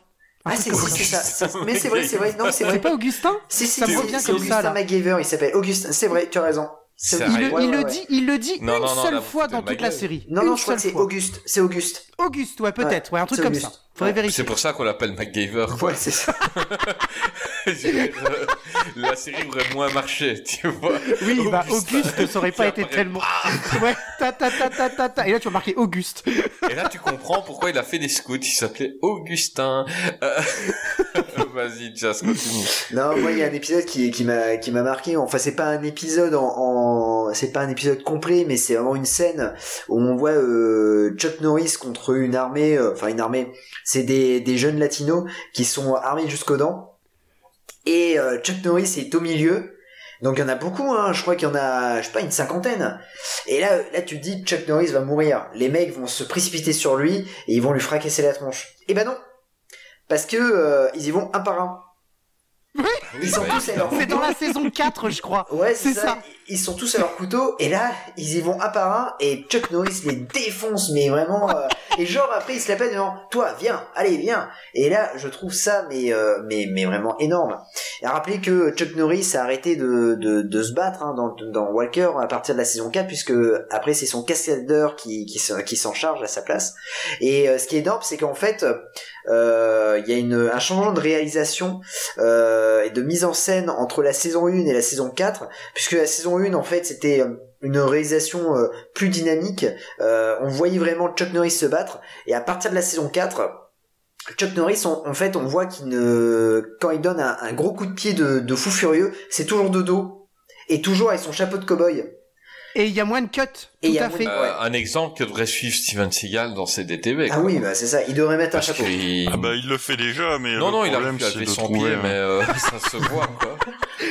Ah bah non, mais c'est pareil, c'est une doublure, euh, c'est une, doublure qui le fait à sa place, quoi. Ah oui, et, ça, ouais. et ça sera la, Même la doublure est mauvaise. Et ce sera la marque de fabrique de Walker Texas Ranger, parce qu'après tous les acteurs joueront, euh, à part euh, James euh, Wilsek, euh, qui euh, qui est le cascadeur de, de Chuck Norris, mais sinon tous les acteurs ne feront aucune cascade. C'est-à-dire qu'en fait, ils seront tous doublés. Et, euh, et ça sera vraiment la, marque de fabrique de, cette série qui, est devenue culte. Mais voilà, l'épisode, euh, moi, qui me, je trouve vraiment marrant et, qui montre bien la physionomie euh, de, la série, c'est vraiment euh, Walker qui se bat contre une armée de, de, de, de latinos et mais un par un. C'est-à-dire qu'ils sont 50, mais les mecs ils ont un ticket et ils disent non non euh, c'est euh, c'est c'est le numéro 1. Ah d'accord ok c'est bon euh, le numéro 486. Allez c'est parti j'y vais. Et ils se font défoncer la tronche et je trouve ça génial. Et juste après l'épisode, je crois il me semble à la fin du combat, il y a un couple euh, euh, Chuck Norris les protège et euh, genre en fait euh, il essaye de de comment dire parce que Chuck Norris est aussi médecin euh, puisque euh, il donne naissance il donne naissance à un enfant. Oui, c'est vrai. femme est, est enceinte elle en peut plus et lui il donne naissance et là l'enfant en fait euh, il ne respire plus. Et là Chuck Norris fait mais s'il respire et d'un seul coup il y a une lumière. Dieu. Et en fait l'enfant respire et là en fait on se dit ah en fait c'est euh, c'est Jésus l'enfant. Oui, absolument, c'est Dieu. Et donc ouais, exactement et Chuck Norris, euh, voilà, euh, comment dire, euh, ce euh, est aussi médecin. Il fait tout dans, dans cette série. euh, il peut cuire Ouais. euh, des Mais saucisses dans un barbecue. euh, il fait tout. C'est le Deus Ex Machina total dans cette série, c'est-à-dire qu'à chaque fois, euh, C'est génial. à chaque fois, donc euh, en fait, lui serait là tout le temps pendant tout l'épisode. Il y aurait pas d'épisode, tout simplement, ça irait trop vite. Euh, c'est les autres euh, s'en mêlent, les autres mènent l'enquête, mais dès qu'il arrive, il règle tout à coup de savate, quoi. Eh oui, mais ça va complètement. très vite, quoi. Complètement. Euh, c'est Ce que, ce que tu racontais sur... euh, Pardon, Vas-y, vas-y, ne te gêne pas, ne te gêne pas. C'est une émission où l'animateur peut se faire couper par n'importe qui. Euh, Vas-y, Ah bah vas-y, non, vas-y. Je suis invité, je vais pas être mal poli. bah tu l'as été, tu l'as été, on ne t'en veut pas. tu viens, tu viens de Nanarland, on va pas faire la fine bouche. Moi, voilà, me faire couper par Nanarland, c'est comme, euh, voilà, c'est comme si je couchais demain avec euh, Julia Roberts. Euh, vas-y, continue. Non, mais c'est ce que tu disais sur euh, Chuck Norris et euh, Jésus, ça me rappelle un truc dans Forest Warrior, qui est un autre Oh de ses chefs-d'œuvre, Absolument. euh, où il arrête une tronçonneuse à main nue, c'est Ah, génial. c'est exceptionnel. Euh, t'as- T'as une scène où en fait t'as une petite fille qui se met à prier euh, dans sa chambre le soir parce qu'elle veut que sa maman soit heureuse et que son papa se remette ensemble, un truc comme ça. Et en fait, qui répond à sa prière? Chuck Norris. Mais c'est vraiment comme c'est le montage est vraiment comme ça, c'est génial. C'est dans celui-là C'est où il se génial. change en ours. Oh putain. c'est celui-là, ouais. Ah, mais Ah, j'ai pas exceptionnel. vu, je veux voir ce film. Ah, il est génial. Euh, dans Walker, Il il y a un génial, épisode qui, qui m'avait marqué étant gamin. Je sais pas c'est dans quelle saison, mais c'était avec un un trafiquant de drogue euh, japonais ou chinois, je sais plus, euh, qui est invincible. Donc on le voit s'entraîner dans son pays. euh, ils viennent à neuf sur lui. Il met des coups de pied retournés. Il est complètement invincible. Et il fait là vraiment l'erreur d'aller euh, faire son trafic de drogue au Texas euh, et de tomber C'est une sur erreur, Walker. effectivement. Ah oui, oui, monumentale erreur. Et, euh, et Walker s'en débarrasse de la même façon dont se débarrasse des 50 mecs euh, dont Jason a parlé. C'est-à-dire qu'il ne souffre jamais, il se prend pas de coups, euh, il, lui met des coups de pied au cul pour bien se foutre de sa gueule. Alors que vraiment, le gars, au début, euh, on le voit, il le vante comme un personnage de jeu vidéo, quoi. Il est au milieu de tout le monde, venez, ils sont sur le ring et, ils foncent sur lui et il a trop facile. Et lui qui a des jeans moulants, c'est ça la performance de, de Chuck Norris dans ce film, il a des jeans hyper moulants et t'envoies Ah des oui. savates à, à tout va. Euh, je sais pas comment il fait. Euh, moi franchement, quand tu as un jean, je lève mon pied à 32 degrés maxi. Euh, Chuck Norris, il, il t'arrache un, un cheveu. Et, euh, et, et Chuck Norris, mais, mais il a trop facile, quoi. Ah, Est-ce que vous l'avez déjà vu mis en défaut dans Walker? Est-ce qu'il y a un mec qui l'a fait souffrir et Walker s'est dit putain, elle était fort quand même. Alors, alors, pour répondre à Ah, ta vas-y, question, vends-nous un truc parce que je alors pas pour vu. répondre à ta question, oui, mais ce n'était pas un homme. Et ce n'était pas une femme non plus. C'était en fait un épisode dans la saison 7 de Walker, pardon, la saison 6, où en fait, euh, non la saison 7, euh, où en fait il est coincé, il part faire du camping, et en fait il est coincé durant cet épisode-là dans la tente, enfin dans là où l'aire de camping, il est coincé dans la tente, et en fait il se fait mais massacrer à coups de, de pattes par un gros ours. Et d'ailleurs, dans cet épisode-là, l'épisode commence où ils atterrissent, etc. Et le, le mec de l'hélicoptère qui, pilote l'hélicoptère se fait mais déboîter par le par l'ours. Et c'est dans cet épisode-là que il me semble que Trivette va être blessé par l'ours gravement et que effectivement ils vont tout faire pour essayer de le protéger. Et à un moment donné, on voit une scène, me semble-t-il, de combat, mais on voit que euh, oui, euh, euh, Chuck Norris s'en prend plein la gueule par le par l'ours parce qu'en fait ils ont peur. Parce que là, c'est dans en fait c'est dans un épisode où on voit Chuck fin, Norris il il a peur en fait. Il a peur de ça. Il bat l'ours à la fin quand même. Il bat l'ours. Et, et Bah alors, oui, tu putain, alors là, par contre, il faut, faut juste, il bat l'ours. Non, je te spoil pas, il faut que tu regardes cet épisode. Épisode Euh, de la non. saison 8. Non, il faut, saison 7, pardon. Il faut que tu le regardes parce qu'il bat l'ours d'une façon, mais absolument, mais ridicule. Parce que à un moment donné, ils, sont, ils voient une petite maison abandonnée incroyable, hein, en plein milieu de la jungle, enfin de, de, de l'air de camping, et ils vont s'y réfugier, sauf qu'il y a l'ours qui est toujours là, qui a vu ses proies, etc. Et il va battre l'ours à l'intérieur de la maison. Enfin, c'est un truc, mais de dingos. Et ne pas euh, confondre avec l'ours qu'on a reçu comme invité ici. Hein. Absolument, on l'embrasse d'ailleurs l'ours. Et eh ben c'était lui, c'est lui qui est. c'est lui qui C'est lui. Ah non non, c'est Eddie Murphy qui joue l'ours. Donc euh, c'est pour ça que c'est à côté d'un parc d'attractions d'ailleurs. c'est John Paul qui a fait la musique de l'épisode, c'est ça d'une BO de John Powell. Mais euh, effectivement, c'est non non, cette comment cette cet épisode-là, je m'en souviens. C'est le seul épisode où j'ai eu peur pour Chuck Norris quand j'étais petit. D'ailleurs, j'avais eu peur de cet épisode, je me souviens. Mais j'ai pas vu. Euh, moi, je sais juste que sur les 203 épisodes, j'en ai peut-être vu 150. Et jamais, en fait, c'est le gars, vraiment, il arrive à la fin quand les autres ils se tirent dessus avec les méchants et tout, et lui il arrive tranquille avec son pick-up. Ok les gars, je suis là. Euh, donc on sait qu'il reste 3 minutes à épisode, donc euh, il va tataner les méchants. Mais en fait, ça te rassure. Ça te rassure en tant que spectateur. Tu le vois débarquer dans un bar, tu dis waouh, on est avec lui, il va, il va pas mourir. C'est impossible. Déjà parce que de toute façon, il y a la saison 4 et qu'on est à la saison 3, donc il peut pas mourir. et puis, euh, et puis tu, ça te rassure. Il rentre dans le bar, il pose ses questions, ils veulent pas, ouais, tu veux pas, hop, une, une tatagne, deux, trois. Il, il a ses Surtout qu'il y a un truc, c'est quand il pose la question, il bute un mec et il dit je répète ma question. Et puis là, il répète sa question. et là, il y a, forcément, il y a quelqu'un qui dit, oui, moi je sais où est-ce qu'il est. Euh, voilà, il lui dit. Et puis après, hop, il s'en va, il se barre avec son pick-up avec Trivette. Hop, et hop, il va voir le trafiquant de drogue, il va dire ah, ça bien ce que mais, fait. mais mais il y a il y a un schéma qui est tout le temps respecté, c'est Trivette et les autres qui se retrouvent contre les méchants. C'est ça. Euh, Chuck Norris est tout le temps euh, pris ailleurs et puis il arrive. C'est ça. Et il règle le problème. Il faut pas le mettre dès le début, sinon l'épisode dure deux minutes. Euh, D'ailleurs, à la fin de... Chuck Norris, Chuck Norris, c'est le Ranger vert. Voilà, c'est ça. C'est-à-dire, c'est le quand les autres sont en difficulté, euh, bon bah tu sais qu'il arrive et qu'en fait il est le chevalier d'acier. Et ça aurait été bien qu'il arrive euh, avant, mais non, en fait, ils vont pas l'appeler tout de suite. Et vous saviez qu'à la fin de Walker, c'est pas euh, le nom des acteurs qui apparaît à l'écran, c'est le nom des gens qui sont morts pendant le tournage. ah, ça m'étonne pas. Ça m'étonne pas, Walker, c'est Walker. Hein. Ah ouais, non, mais quel, quel homme. Quel homme. Franchement, ah, je, kiffe cette série. Puis en plus. C'est la perfection, ce mec. La perfection. En plus, euh, ce qui est, ce qui est euh, assez intéressant dans la série, c'est qu'il invite tous ses potes.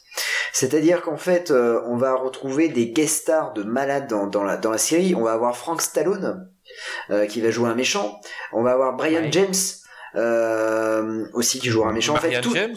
Ouais, Marianne James, qui elle, arrive à la nouvelle star. C'est elle qui jouait l'ours Oh, alors là... Oh, tout de suite oh, T'es sérieux On l'embrasse, Marianne James, on l'adore. Marianne, si tu nous écoutes... Euh, on, t'embrasse, on t'adore, c'est génial.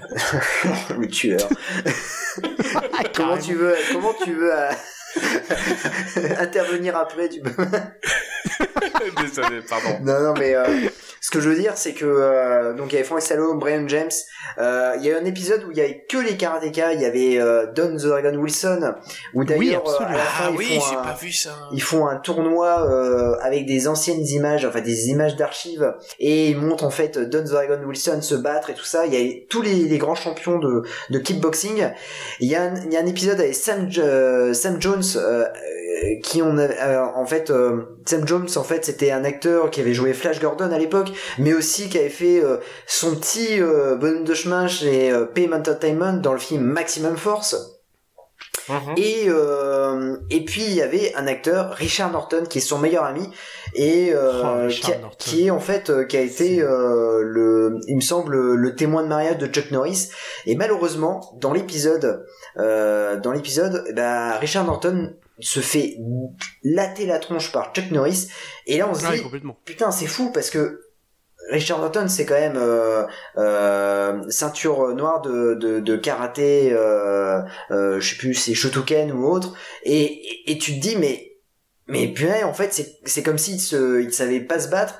Et c'est ça que j'ai trouvé un peu dommage dans dans, dans Walker, c'est que à chaque fois quand il avait un ennemi qui savait se battre dans les autres films et c'est une catastrophe quand il se retrouve face à, à Walker, il ne sait pas se battre et euh, la souplesse, il ne connaît Ouais, pas le ça. chinois, le chinois que j'ai parlé tout à l'heure, quand il se retrouve contre Walker, donc euh, le mec au début Ouais. qui est complètement invincible, il est pas du tout comme ça, quoi. C'est ça. Les coups qu'il met, t'as l'impression que même toi, tu peux les, les parer, quoi. Euh, c'est, c'est, y, a- y avait rien à voir. Euh, au début, il ah, tu vois que le mec qui jouait, c'est un athlète et que en vrai, il bat Chuck Norris. Que rien la différence d'âge déjà. Euh, et là, bah, quand il se retrouve contre lui, c'est plus se battre. Ah mais c'est ça totalement et euh, et c'est ça en fait euh, et en plus ce qui était dommage c'est que bon peut-être pas de saison 1 à saison 3 mais à partir de la saison 4 t'as des t'as des artistes comment dire qui pratiquent les arts martiaux et et en fait quand ils se battent bah en fait c'est pas eux même les méchants qui savent se battre, même Richard Norton, qui ne donne pas un seul coup de pied, mais qui se rétame par terre, c'est pas lui. Et, euh, et je me disais, purée, mais c'est dommage, en fait, euh, c'est, c'est, Ouais, ouais, vraiment, euh, et Chuck Norris, surtout avec une méga touffe, et tu te dis, mais non, mais c'est pas possible, qu'est-ce qui se passe? Et en fait, c'est pas Avec son du chapeau. tout. Et, et je trouvais ça, euh, je trouvais ça dommage. En revanche, il y avait un épisode qui m'avait marqué, et j'y repense maintenant, c'est l'épisode avec le gamin du sixième sens. Je sais Oui. pas si vous vous rappelez. Absolument. Avec Brian Ouais. James, Ah, je d'ailleurs. l'ai vu euh, dans The Boys, mais, euh, mais pas là. ah oui, oui, c'est vrai, il joue dans The Boys, ouais. Et, euh, et c'est vrai que, euh, comment dire, le méchant c'était Brian James, et alors il m'avait marqué cet épisode, puisque le, le gamin du sixième sens, du coup, et qui joue aussi dans Forrest Gump, il était atteint du sida dans, dans, dans, dans l'épisode, et, euh, et, et pour, comment dire, euh, pour finir l'épisode avec une note positive, euh, bah il crève. D'accord. Voilà. Non mais c'est Ah, quelle- quelle belle fin. Ça avait marqué Il y a, quand j'étais il euh, il y a gosse, plein euh, d'enfants morts dans les Sympa. de, de Chuck Norris. Hein. Ouais, ouais, en Ah, il fait, essaie de euh, les sauver quand même. Ouais, parce qu'en fait, euh, dans l'épisode, euh, finalement, en fait, euh, sa mère avait le sida. euh, elle a, comment dire, euh, elle a donné naissance à, ce gamin qui a été, euh, qui était séropositif. Et donc du coup, Ouais, Chuck je me Norris, souviens de cet épisode. Chuck Norris le prend sous son aile. euh, et euh, il, euh, il monte une association parce que aussi euh, Chuck Norris monte des associations.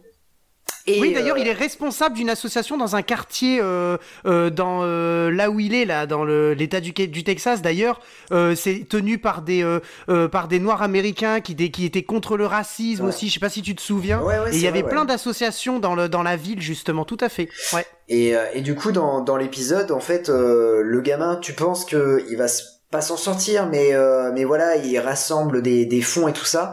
Et donc Chuck Norris l'adopte en fait en quelque sorte le, le gamin. Donc Ouais. euh, il vit dans son ranch et le, allez, on est à 2 minutes 50 de, de la fin de l'épisode. Donc on se dit bon, ça va bien se passer. Le gamin, euh, ça va se finir comme ça. Il va, Chuck Norris, euh, Walker va l'adopter. Et en fait, le gamin commence à tousser mais beaucoup de fois. Et Chuck Norris sort du lit, il est torse-poil, il l'emmène à- aux urgences torse nu. Le torse Oui. bien épilé et tout ça. Parfait. Et, euh, Bah, euh, Bruce Lee lui a arraché les Voilà, en même ça. temps, donc euh, ça repousse pas. et donc du coup, en fait, euh, le gamin, euh, il- il meurt. Et là, tu, et ça se finit comme ça. Et là, tu fais, ah ouais, quand c'est le dimanche après-midi, euh, bon. Euh, ouais, t'es tu- pas prêt. ouais, hein. pas Surtout qu'après ils enchaînent avec un épisode de Monk, donc Oui, t'es pas vraiment prêt pas quoi. De toute façon, si Chuck Norris n'a pas réussi à sauver, bah, il y a rien qui pouvait le sauver. C'est ça. Ah Il, bah il non, était non. condamné, le gosse. Voilà, ouais. Mais moi, j'aurais bien aimé voir euh, qu'il invite Steven Seagal dans, un épisode. Tu vois, c'est un peu le même principe que euh, une tartine beurrée tombe toujours sur le beurre et un chat retombe toujours sur ses pattes. Qu'est-ce qui se passe si tu colles une tartine beurrée sur le dos d'un chat? Euh, L'épisode, il serait toujours en cours maintenant. Exactement. Donc, euh, Steven Seagal aurait dit non, je perds pas. et moi, je suis Walker, je perds pas non plus. L'épisode, il durerait depuis euh, 14 ans, comme ça, où il se tâtonnerait la gueule Mais- sans perdre. Et sans aucune Euh, égratignure. j- sans aucune égratignure. Ouais, non, il serait pas frappé, hein. Que, ils, ils auraient fait que s'éviter.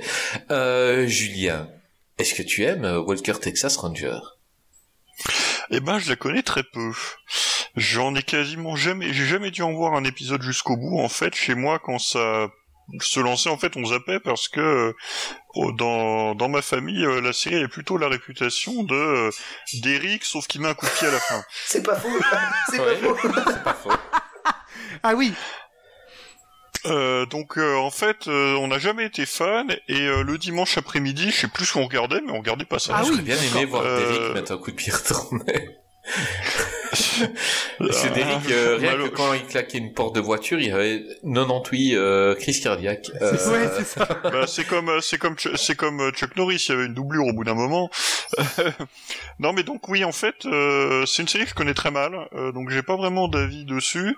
Euh, de ce que vous me dites en fait, euh, enfin j'en ai quand même déjà vu des bouts parce qu'on peut pas vivre euh, à l'époque où euh, j'ai été gamin sans tomber sur des sur Walker Texas Ranger de temps en Absolument. temps.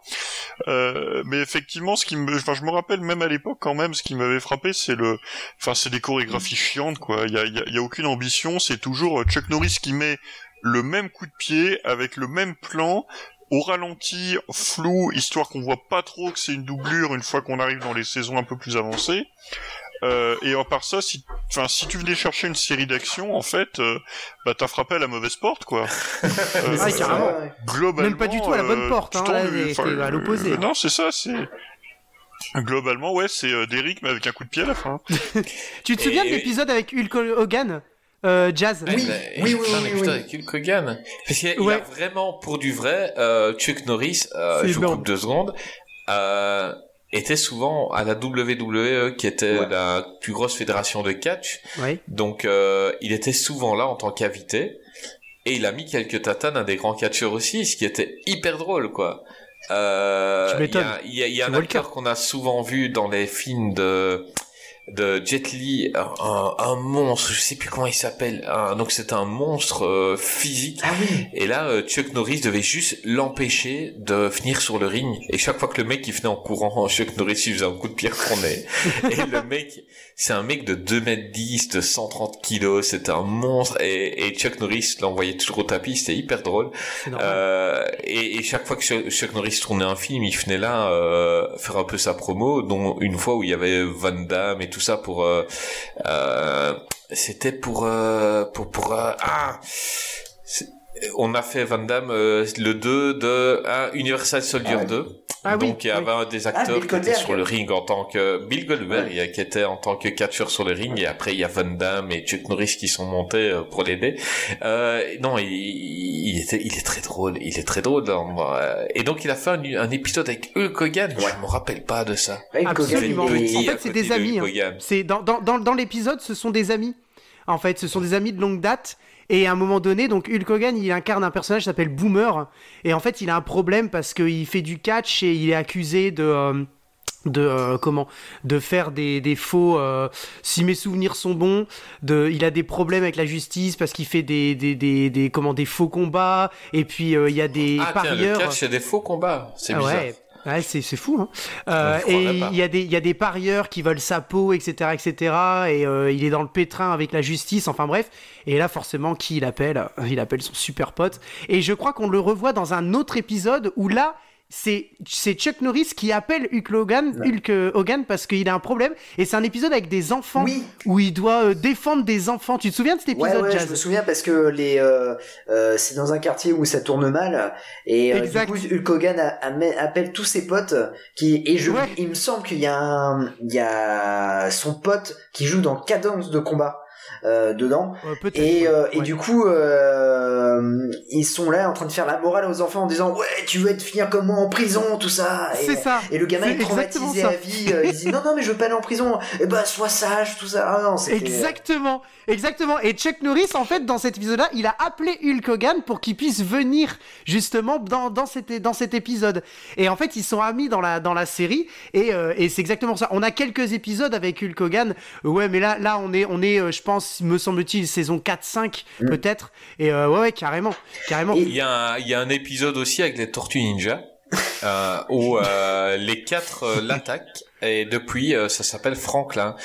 Euh, donc là, là, on, a, on a quand même deux fans quand même de Walker Texas Ranger. C'est dingue quand vous parlez d'épisodes, vous avez tout vu quoi les Ah gars. non mais le, le, le truc qui est encore plus fou, c'est qu'il y a Walker Texas Ranger, mais je sais pas si vous vous rappelez, mais il y a eu la série Le Successeur, qui était le spin-off de Walker Texas Texas Ouais, Ranger. ouais, ouais, ça c'est vu. ça. Qui s'est d'ailleurs arrêté à 5-6 épisodes, hein, Ouais, une ça il catastrophe. a- il y y a plus de Chuck Norris, donc ça nous intéresse pas beaucoup. Ouais, ça coûtait. Bah Euh, oui, c'est Il y a ça. le reboot. J'ai vu les deux premiers épisodes euh, du reboot euh, avec euh, un des deux frères de Supernatural.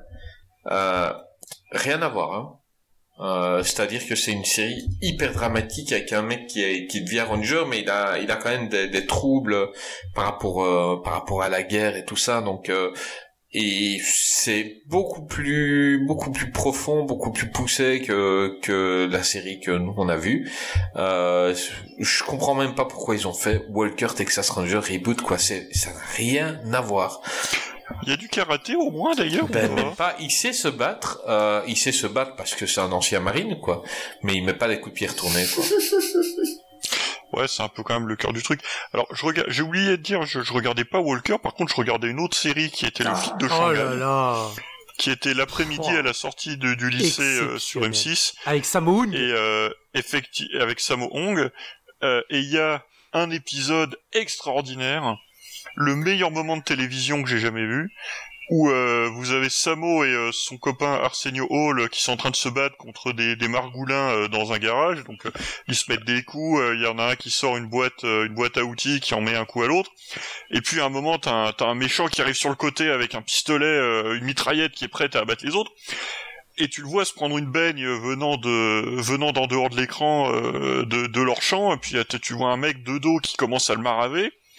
Euh, donc la baston se finit et là t'as Arsenio qui fait Eh mais t'es qui toi? Et là vous avez la musique de Walker Texas Ranger qui se lance et Chuck Norris qui fait Je m'appelle Walker, je suis Texas Ranger. et c'est et c'est parfait. et cet épisode, cet épisode est dans la y a- saison 2 de, euh, de Le Flic de Shanghai et il s'appelle Le Grand Nettoyage parce qu'en fait il, a, il y a la suite, la suite de cet épisode, la suite de cet épisode est dans est dans, le, dans la saison 7 de Walker Texas Ranger qui s'appelle euh. Samo, euh, non, qui s'appelle euh, Samo à, à, à Dallas, enfin au Texas, Samo au Texas en fait. Et Greg, on s'est vraiment trompé euh, en faisant le principe de notre podcast. Euh, Je savais pas que t'étais un grand fan comme ça de Walker. On aurait dû faire un podcast sur lui.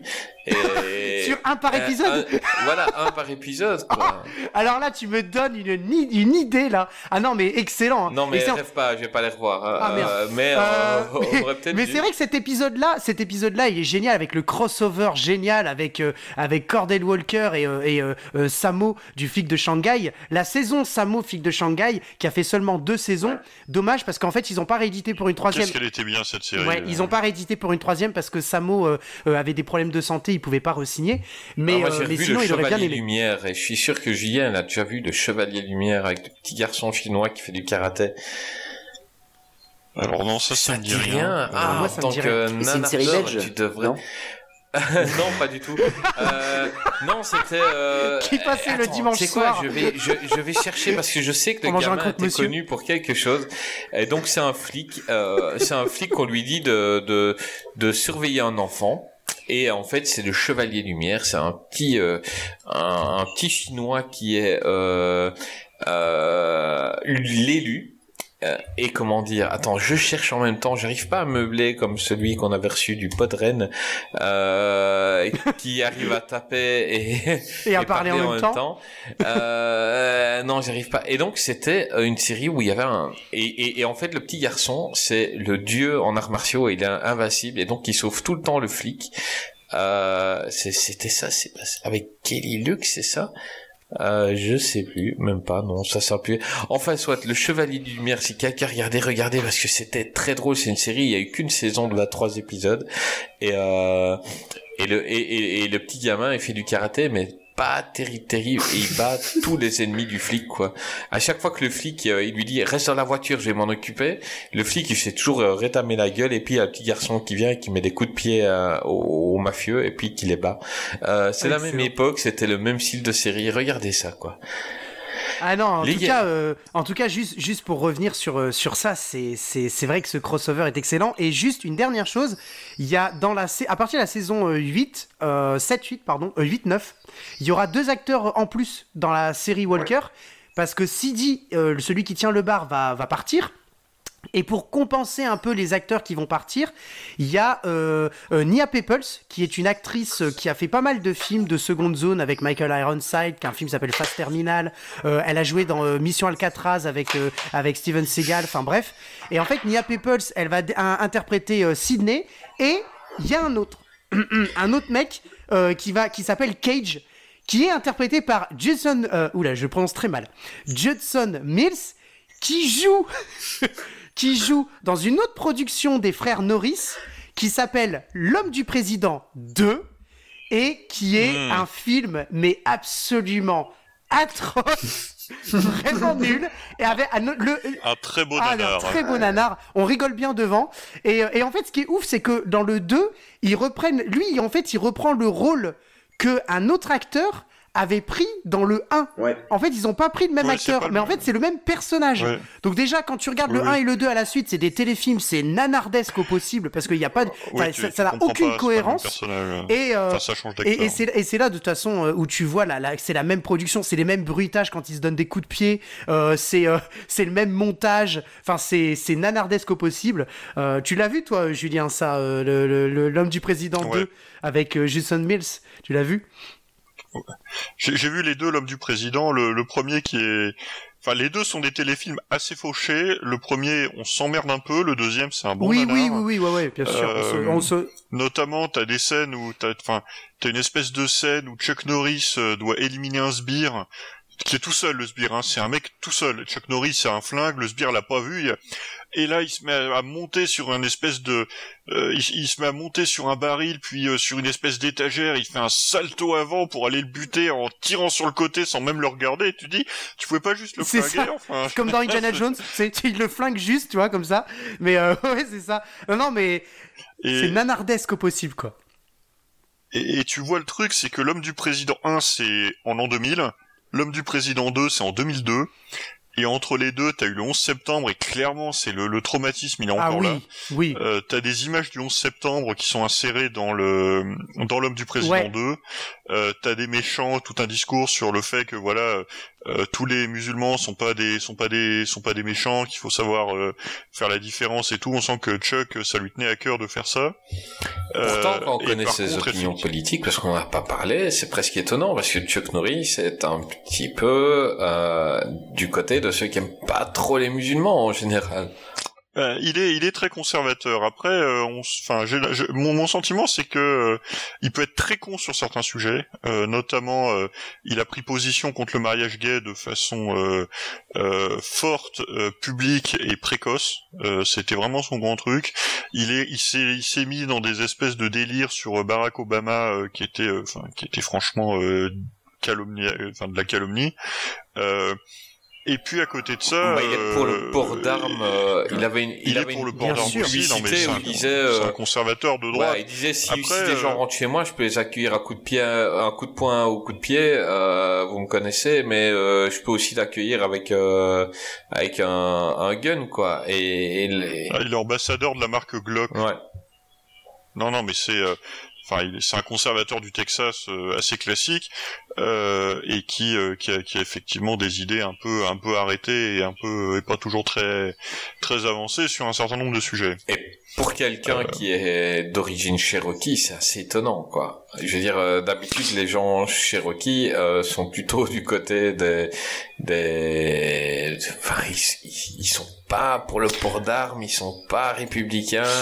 Euh... Je, je- après, il est, enfin, effectivement, il, est, il, a, il a des origines Cherokee, mais quand tu regardes son, sa jeunesse, c'est plutôt la formation. Enfin, il a été, euh, il a été flic, euh, enfin, euh, policier militaire dans l'armée. Enfin, c'est généralement, c'est plutôt des, des milieux sociaux qui, qui tendent vers le Ouais, conservatisme. mais il a souffert du racisme Euh, par rapport à ses origines. Il a souffert du racisme et, et Oui, absolument. Voilà, et, et Mais- il est mais parti si- du mais- côté mais de, ça, de c'est ceux qui, si- le, qui le critiquaient, quoi.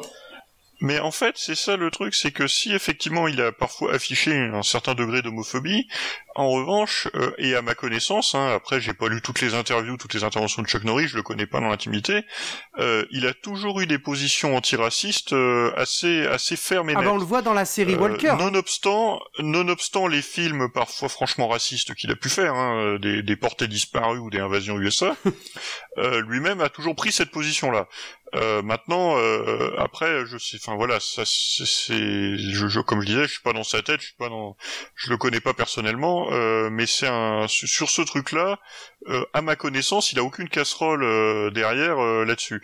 Et un autre truc, enfin on en parlait un peu euh, hors antenne, c'est que en, en 2017, comme tu disais, il a fait une vidéo de soutien à, à Donald Trump, à l'époque candidat, euh, je sais pas s'il était candidat ou déjà élu comme comme président.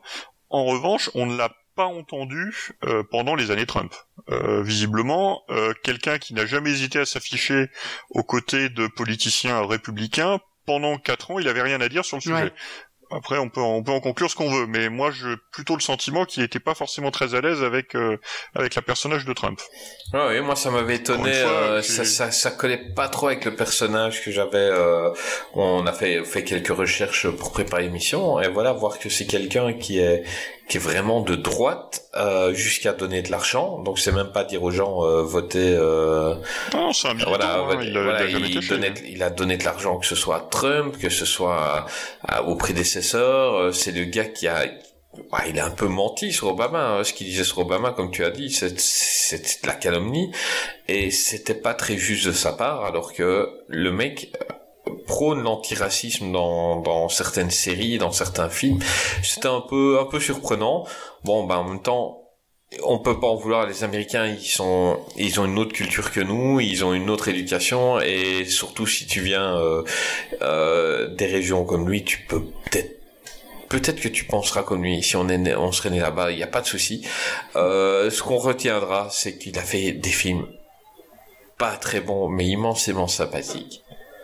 Euh, Ouais, c'est ça, ouais. Ouais. Très nanardesque, donc, mais, mais on apprécie à regarder. Ben oui, ben oui, il y a plus d'acteurs comme ça avec une grosse moustache et des longs cheveux. euh, Il y a plus ça, euh, qui avec des poils partout et et qui se prennent pas une balle même quand il y a y a 600 soldats qui tirent dessus et qui tirent à bout portant sur un, un au un bazooka, sur un mec quoi.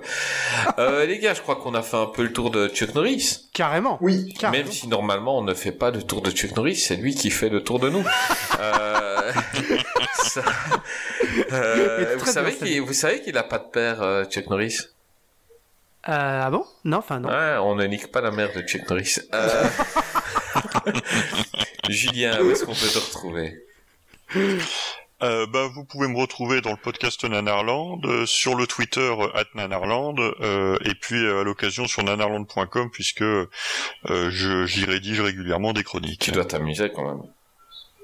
Ah, c'est, c'est assez sympa, oui. Bah, tu sais, si tu, quand un truc que tu fais encore après 20 ans, c'est quand même que ça, que C'est assez forcément ça plaît un peu. Non, mais je, enfin, c'est le, le, le, comment, la, la chose extraordinaire avec ça, c'est que 20 ans après, on découvre encore des trucs. Ah, c'est ouais. fou. C'est fou. Ça, vous c'est vraiment vous génial. avez l'air d'être une super bande d'amis euh, et, et ce que vous faites, c'est, enfin, c'est juste génial, quoi. Et euh, ça, ça fait découvrir le nanar à plein de gens. Comme je disais la première fois qu'on a reçu Rico, euh, avant Nanarland, on aimait donc. Imagine quelqu'un comme moi qui avait pas des amis cinéphiles euh, total et, et t'aimes certains films nuls et tu les aimes et t'oses pas le dire. Et vous avez rendu ça cool. Et, Exactement. euh, C'est et franchement, vous avez vous avez fait quelque quelque chose de grand pour euh, pour pour les cinéphiles, euh, pour tout le monde. Ce que vous avez fait, voilà, c'est top. On vous remerciera jamais assez. Euh, big up à toute ton équipe. Ouais, c'est gentil. Enfin, c'est, c'est mon équipe. Je, je ne suis qu'un, je ne suis qu'un rouage dans le, dans le, dans, dans, dans cette grosse machine qui n'a non, non, mais on est une dizaine. Effectivement, euh, je suis qu'un humble Eh ben, on rédacteur. vous embrasse euh, tous. oui, Ouais, si, voilà, si on tu veux, si tu veux, on t'en- on t'envoie Greg. Hein. Greg aime bien les nanars et euh, et il pourra faire une fiche Walker Texas Ranger. Carrément. Euh, les gars, on se retrouve la semaine prochaine Oui. pour un sujet comme d'habitude pas encore défini et qu'on va définir sûrement maintenant. Euh, comme d'habitude. Donc euh, après, ben on va dire des sujets, puis il y en a un qui va envoyer par WhatsApp demain matin.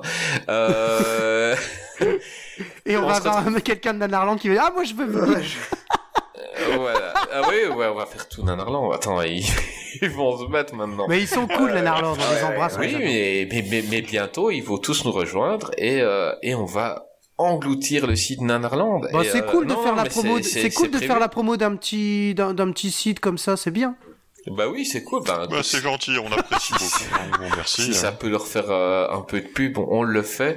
Euh, N'oubliez pas, messieurs, dames, vous pouvez nous écouter sur toutes les plateformes. Je sais pas sur quoi vous... En fait, c'est très con. Tu dis ça aux gens, vous pouvez nous écouter là, mais en fait, si on le dit, c'est qui nous écoute. Mais euh, il y a, y a plein de plateformes sur les sur lesquelles vous pouvez nous écouter. Euh, vous êtes de plus en plus nombreux. On vous remercie. Des fois, quand on voit les chiffres, nous, on est un peu sur le cul parce que on vient de commencer et puis euh, et puis euh, et puis voilà, c'est un peu fou. Vous êtes vraiment nombreux à nous soutenir et euh, c'est top.